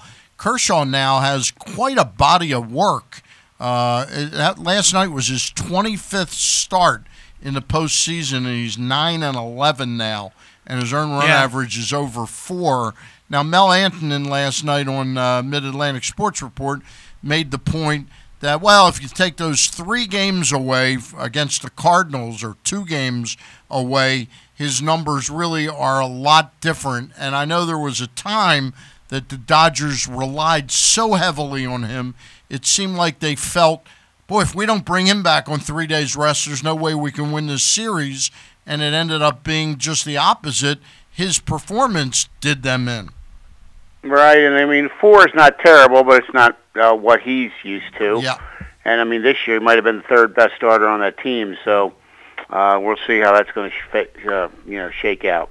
Uh, your thoughts this week? Uh, the the decisions. Uh, not a shocker in this corner. Your thoughts on the the fact that the club didn't retain Howie Clark, uh, Arnie Beyeler, and John Wasdin. It's hard to know because I have no idea how to how to uh, look at the effectiveness of a coach. We never are around them much. Yep. We don't see them work, and so you know it could be more than effectiveness or productivity, which this staff seem to always be working incredibly hard to me. That you know just some comfort levels. I I don't know. I really don't know. I haven't talked to anyone. I don't know. I have any insight really. So I'm talking out of turn here, Yeah. except that um, you know some change happens on staffs from year to year sometimes. especially last year, you know, uh, Mike got the job, Elias got the job late, Hyde even later, and uh, probably some of the people he would have liked to have reached out with were already committed. Who knows who's off of uh, Joe Maddon's, uh, you know, staff that might be a free agent coach right now? I think Chris Holt is certainly a possibility to take the uh, Wasdin job. Uh, any thoughts there as to possible replacements? None. And so Chris Holt did such a good job with the minors, it would surprise me, but there were rumblings he could move up or something, but maybe he could do both. I don't, I don't know, but the minors pitching is pretty important to me, and so I would think they would want to keep him there, but maybe that's not going to happen. All right, we'll see. Um, I had some one other topic to talk to you about, and it just went in and out. Oh, the uh, you you covered Buck Showalter for nine seasons here.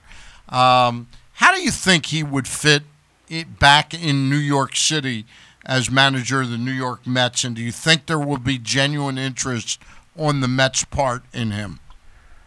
There seems to be uh, some interest on both sides. I the buck that I saw in recent years um, seemed to get his feathers ruffled occasionally with questions, and from the Baltimore media is not a tough media, I don't think, and I speak for myself on that. But um, I don't know how that's going to play in New York right now when they hammer away, and then you have a general manager who's kind of likes to wield his power, and I'm not sure how that plays. I mean, to me, that doesn't seem like a great fit, but he's a big name and he's good. We know that. We saw him be good here, so maybe that's what the Mets need, and they want an established guy to pick up with a team that's not a bunch of kids, you know. I think a lot of people think Joe Maddon's going to take the Angels job or eventually get offered it. Uh, Brad Ausmus, who was just re- you know relieved of his duties with the Angels, uh, there's a lot of talk about him replacing uh, Andy Green down in uh, in uh, San Diego. So uh, it's very fluent at this point. But uh, I'm just trying to think uh, in, in terms of who might be a better fit. In Chicago with the Cubs, I, I kind of like Joe Girardi as a fit there. What do you think? Yeah, probably several spots. I mean, it, with all these openings, it would seem like the bigger name guys have an in if they want it, unless, um, unless some of these teams now are so staunchly analytics, and Buck didn't seem to really embrace it to me, that that's would hurt his cause with certain clubs. Um, and you know, uh, Girardi, I think probably more embraced it in New York, and I thought Girardi always did a pretty good job uh, uh, for me. So. I would think those two have a shot to get back in the game here. By the way, uh, you know, Stan always mentions when he's on the Mid Atlantic Sports Report. You and I did the show Monday a week ago, and everybody knows we sit next to each other at, at Camden Yards. Yeah. In the press box, they had to have Mel Antonen sit between us. yeah, you have to. You have to. It got, it got messy, you know. And got, I- I- I the, thought the that was- commercial breaks were rough. yeah, I thought that was a pretty good strategic move on their part. Well, you got to you got to spread the smell around. Well, you that's know? what it is. Yeah. No, Mel doesn't move from that seat. Mel is like an icon in that middle seat. There, There you go. Yeah, there you have it. We're talking with Steve Melewski. Steve, uh, it was a small move, but uh, you know, again, we're not expecting the Orioles to go out and get Gerrit Cole this year. Uh, but maybe a Cole Sulser, who's not a kid, but maybe he can give the club 40, 50 innings that are superior to what they were getting from guys like Jimmy Yacabonis, David Hess, and those those guys. I mean, it's just um, turn it over, man. That's you know these these waiver claims, these pickups when guys are out there. It's just going to be a steady stream of them throw against, thrown against the wall to find some guys that will stick. So it's uh, not the first, it won't be the last, and you know. 2020 to me is probably going to be a lot like 2019. They're still evaluating, they're still learning about some of their own guys. They're still slowly matriculating some of their own minor leaguers onto the team. And, you know, the real test is going to be, you know, when Alex Wells and Zach Lowther and Michael Baumann and Keegan Akin and Dean Kremer, and we could name five or ten others, start to get ready to help. Do they have some legitimate rotation mm-hmm. help there? And if they do, especially if it can be towards the top end, then they'll start to really move. Uh, or then they'll realize, uh-oh, these 15 guys that we expected three or four to pop, it's not happening, and we got to make other plans. But out of hopefully qual- quantity will come some quality, and I think that's that's the step for the Orioles that that probably won't really start to have impact till maybe second half of 2020 and into 21. Would you expect the catchers, uh, despite the disappointment uh, over Sisco's season, would you expect that the club will not spend an awful lot of energy or resources in trying to upgrade catching right now because they've got an heir apparent that's probably two years away in Adley Rutschman? I would suspect yes, that's right. Um, and maybe they try to bring everybody back uh, up from Bowie up. I mean, Carlos Perez was just hailed at Bowie for the great work he did. Now he probably wants to be a major league team somewhere. Yeah. uh, but he did a great job at Double A with those pitchers. And you know, maybe they make him a good minor league offer to go move up with those pitchers and do the same thing because he really did a great job helping them. The people at Bowie told me repeatedly that our pitchers have been great, but Carlos has been nursing them along the whole way, and he did a big job for those young arms. And so they like that. They like Austin Wynns, I think, um, and he's he could be back. So I think maybe they do kind of hold fort with the catching. Maybe they try to add one or two minor league free agents, throw in the mix to see, you know, where they can fit in depth wise, and uh, waiting on Adley and to see how his year is going to go. Hey, not not sure you have any uh, specific insights on this, but you know Austin Hays has had a tough 2018 and a tough 2019 until about September 10th when the club sort of went uh, sort of changed their tune and invited him to come up or or promoted him. Um, your thoughts on why they did the about face to me, and I know I'm answering my own question, Steve. I do that once in a while. I think they were hopeful that what happened would happen and that he'd leave this season with a really positive taste in his mouth and have a head start to, to being an important piece next year. Well, I mean, the explanation given at the time was we're sending him to the Arizona Fall League to Right. get at some at bats he missed with injury. Mhm. And then we were told that there was a rule change in that uh, they told uh, teams that players on 40-man rosters could go as call-ups and report late to the Okay. Arizona Fall League, which started this year around September 16, 17, I believe it was. So when informed of that, the Orioles said, "Hey, let's do that with Okay. Austin Hays. Let's get him some major league at bats. That way, he'll get double at bats. He'll get some MLB at bats and some AFL." So then he reports here. He's playing great, and he's getting a lot of at bats. So I think they just said, you know, we don't need him to go to the Arizona Fall League now. And I'll tell you one thing he did for me, and I had a long conversation with him. We talked about improving plate discipline, and he's such a smart kid beyond the talent. Because uh, for for him, that didn't mean I got to draw more walks. Just that one sentence. It meant I have to chase less. I have to zone in on the, on early in the count on making sure it's my pitch. Mm-hmm. And if it's a strike on the outside corner, I just take that because I can't do big damage with that. But maybe the next pitch will hang, be a hanger, and I can. So it was interesting conversation I had with him about plate discipline. While it could lead to more walks, it wasn't specifically about I got to walk more. It was I got to be a little more selective. I got to make sure early in the count I don't hit the pitcher's pitch, and if I get a pitcher's pitch, I take it, strike or ball, and then I get you know I wait on the one I can do damage with, and he seemed to do that, Yeah. and he actually got some walks while doing that. Um, so I think uh, that was a pretty productive three week stint for him. Let me ask you the flip side of that coin.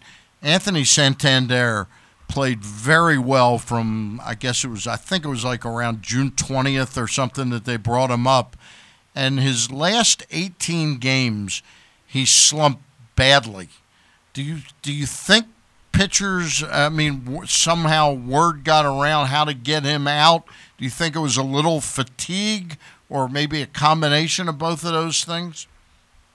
Well, I don't know the the answer to that. They did hint that uh, and say uh, come out and say that he had some physical issue Okay. Okay. that they weren't going to identify, and so did that factor in some of this possibly? He he did have before that one torrid stretch that carried him up until the stretch you're talking about at the end when he trailed off. He had a like a five for forty five before that. So I mean, we did see him uh, have battle, battle back from where- a stretch. Okay. Yeah, he had a bad stretch, and then he started tearing it up again, and then he had a bad stretch at the end. I mean, he he went from like 290 to 270. Uh, you know, What not was- this stretch you're talking about, but one like in I think maybe early August somewhere in there. Yeah, I mean his on base percentage his entire time up was in a two two a three twenty five three thirty range, maybe even a little higher. And then all of a sudden I turn around and like September twentieth, he's under three hundred as an on base percentage. It, it just kind of then I looked at his numbers and I said, wow, he's really been pretty bad the last uh, 15 games. But I, I don't think yeah. they solved him, so to speak, or they found, you know, he, you know, it's constant adjustments, and he said that to himself. All right. I think he's a smart kid who showed him enough to be. Uh, he's a middle of the order guy for the 2020 Orioles until he proves otherwise. You know, over more than a couple weeks, and so the defense wasn't too bad either. Switch hitter. I think he was, you know, what they hoped for for the most part, and a lot of high hopes for him moving forward. All right. Steve Melewski of MASNSports.com, thanks for f- coming on with us uh, on some short notice yesterday. Appreciate it a great deal. All right, guys, you got it. See you out at the Towson game next week. We'll see you next week. All right. See Bye. ya. All right, there you go. Steve Melewski. Craig, got a little business to do. Got to tell you about some shows coming up at the uh, Live Casino Hotel Events Center. Because, you know, we are in the Live Casino Hotel, Hotel studios, studios, right? right. So let me tell you about what's coming up. No, I think Grand Funk, great- Grand Funk Railroad is uh, on the agenda. How did you know that? Well, I mean, you know, Paying attention? right? Paying attention. Can't All get enough of your love. That kind of thing. That's right. 8 o'clock next Friday night, October 11th. Tickets start at just $35. More events coming up to the Live Event Center include the return of live pro boxing October 18th. Boz Scaggs comes back November 1st. He had to cancel his other show because of illness. Kenny Babyface Edmonds, November 15th. Gladys Knight, November 22nd. And Michael Bolton, November 30th. And there's more to come.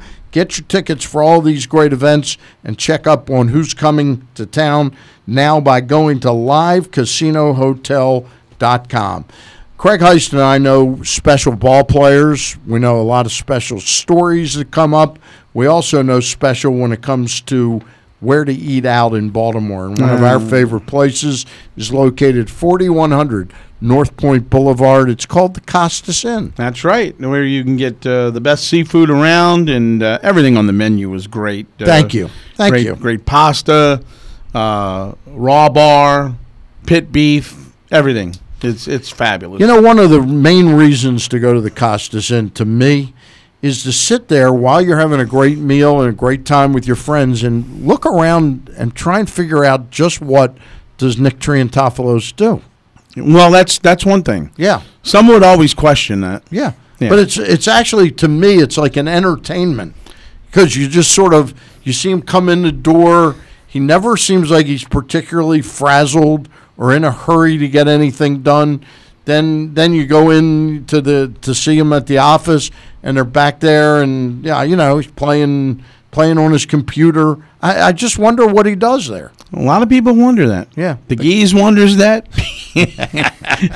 Pete wonders. Pete wonders that all the That's time. right. All right. But Nick takes a lot of the credit for he does take he does take credit for it. Yeah. Um, Great specials on the menu each and every week. crab Uh, cakes on Monday night. on Monday night. ribs to Wednesday, Tuesday night. Tuesday night. Steak, on night. Wednesday night and half price bottles of wine. Thursday is lobster night. Uh, great prime rib uh, on the menu, uh, usually on the weekends.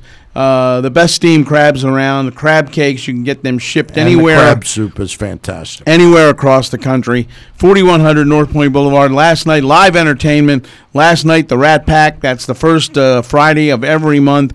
And you could not find a seat in that bar last night for their first set uh, shortly after 9.30. So uh, get out to the Costas Inn, 4100 North Point Boulevard.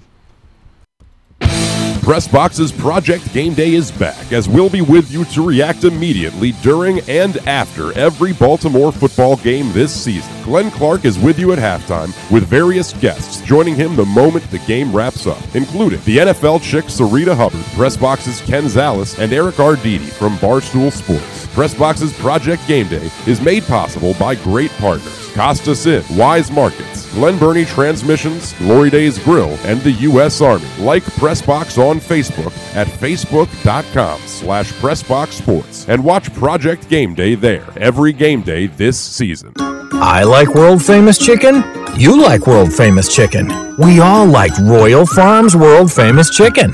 Why? Because Royal Farms world famous chicken's always fresh, never frozen. Because it's hand dipped in a secret recipe of herbs and spices. Because it's cooked on the spot, right in the store. And because it's the juiciest, best tasting chicken on the planet. That's why everyone likes Royal Farms world famous chicken. Western fries, too. Real fresh, real fast. Royal Farms. This is Ross Grimsley with a reminder to all my baseball friends out there that I'm now part of the Press Box podcast team. Catch my take on the O's and whatever's going on in this great game of baseball. We'll also touch base with some of my old friends and teammates. Tune in every Tuesday morning or listen anytime at PressBoxOnline.com slash Ross Grimsley Show. Respect. It's more than a word. In the U.S. Army, it is one of our core values, earned through selfless service to our nation and making a difference both at home and abroad. On the Army team, respect is earned daily. And now, in addition to earning respect, you may earn up to $40,000 in bonuses if you qualify. To learn more, visit goarmy.com slash bonus or call 1-800-USA-ARMY, paid for by the U.S. Army. The latest edition of Press Box is available now. On the cover, Bill Ordine dives into the evolution of Ravens quarterback Lamar Jackson, specifically in terms of how quarterbacks grow from their first year to their second year as a pro. Also, Bo Smolka profiles Ravens tight end Mark Andrews, who has made a significant impact since arriving in Baltimore a year ago. Press Box is available for free at over 500 area locations, including 60 Royal Farm stores. You can also find the entire edition as well as the best daily coverage the Orioles, Ravens, and Terps at PressBoxOnline.com. Chick fil A Nottingham Square offers a better way to tailgate with football and nuggets. You can now pick up a 30 count Chick fil A nugget in a football shaped container, and if it would be helpful, Chick fil A Nottingham Square can half cook it, leaving you the opportunity to heat it the rest of the way just in time for your party. And now Chick fil A Nottingham Square offers their three cheese mac and cheese, cheddar, parmesan, and romano combined in this classic side, baked fresh in the restaurant. Download the Chick fil A app, place your order, and pile up Chick fil A bonus points good for free food. Chick fil A Nottingham Square, 5198 Campbell Boulevard. Call Steve if you'd like your party catered by Chick fil A, 410 931 0031. Chick fil A Nottingham Square.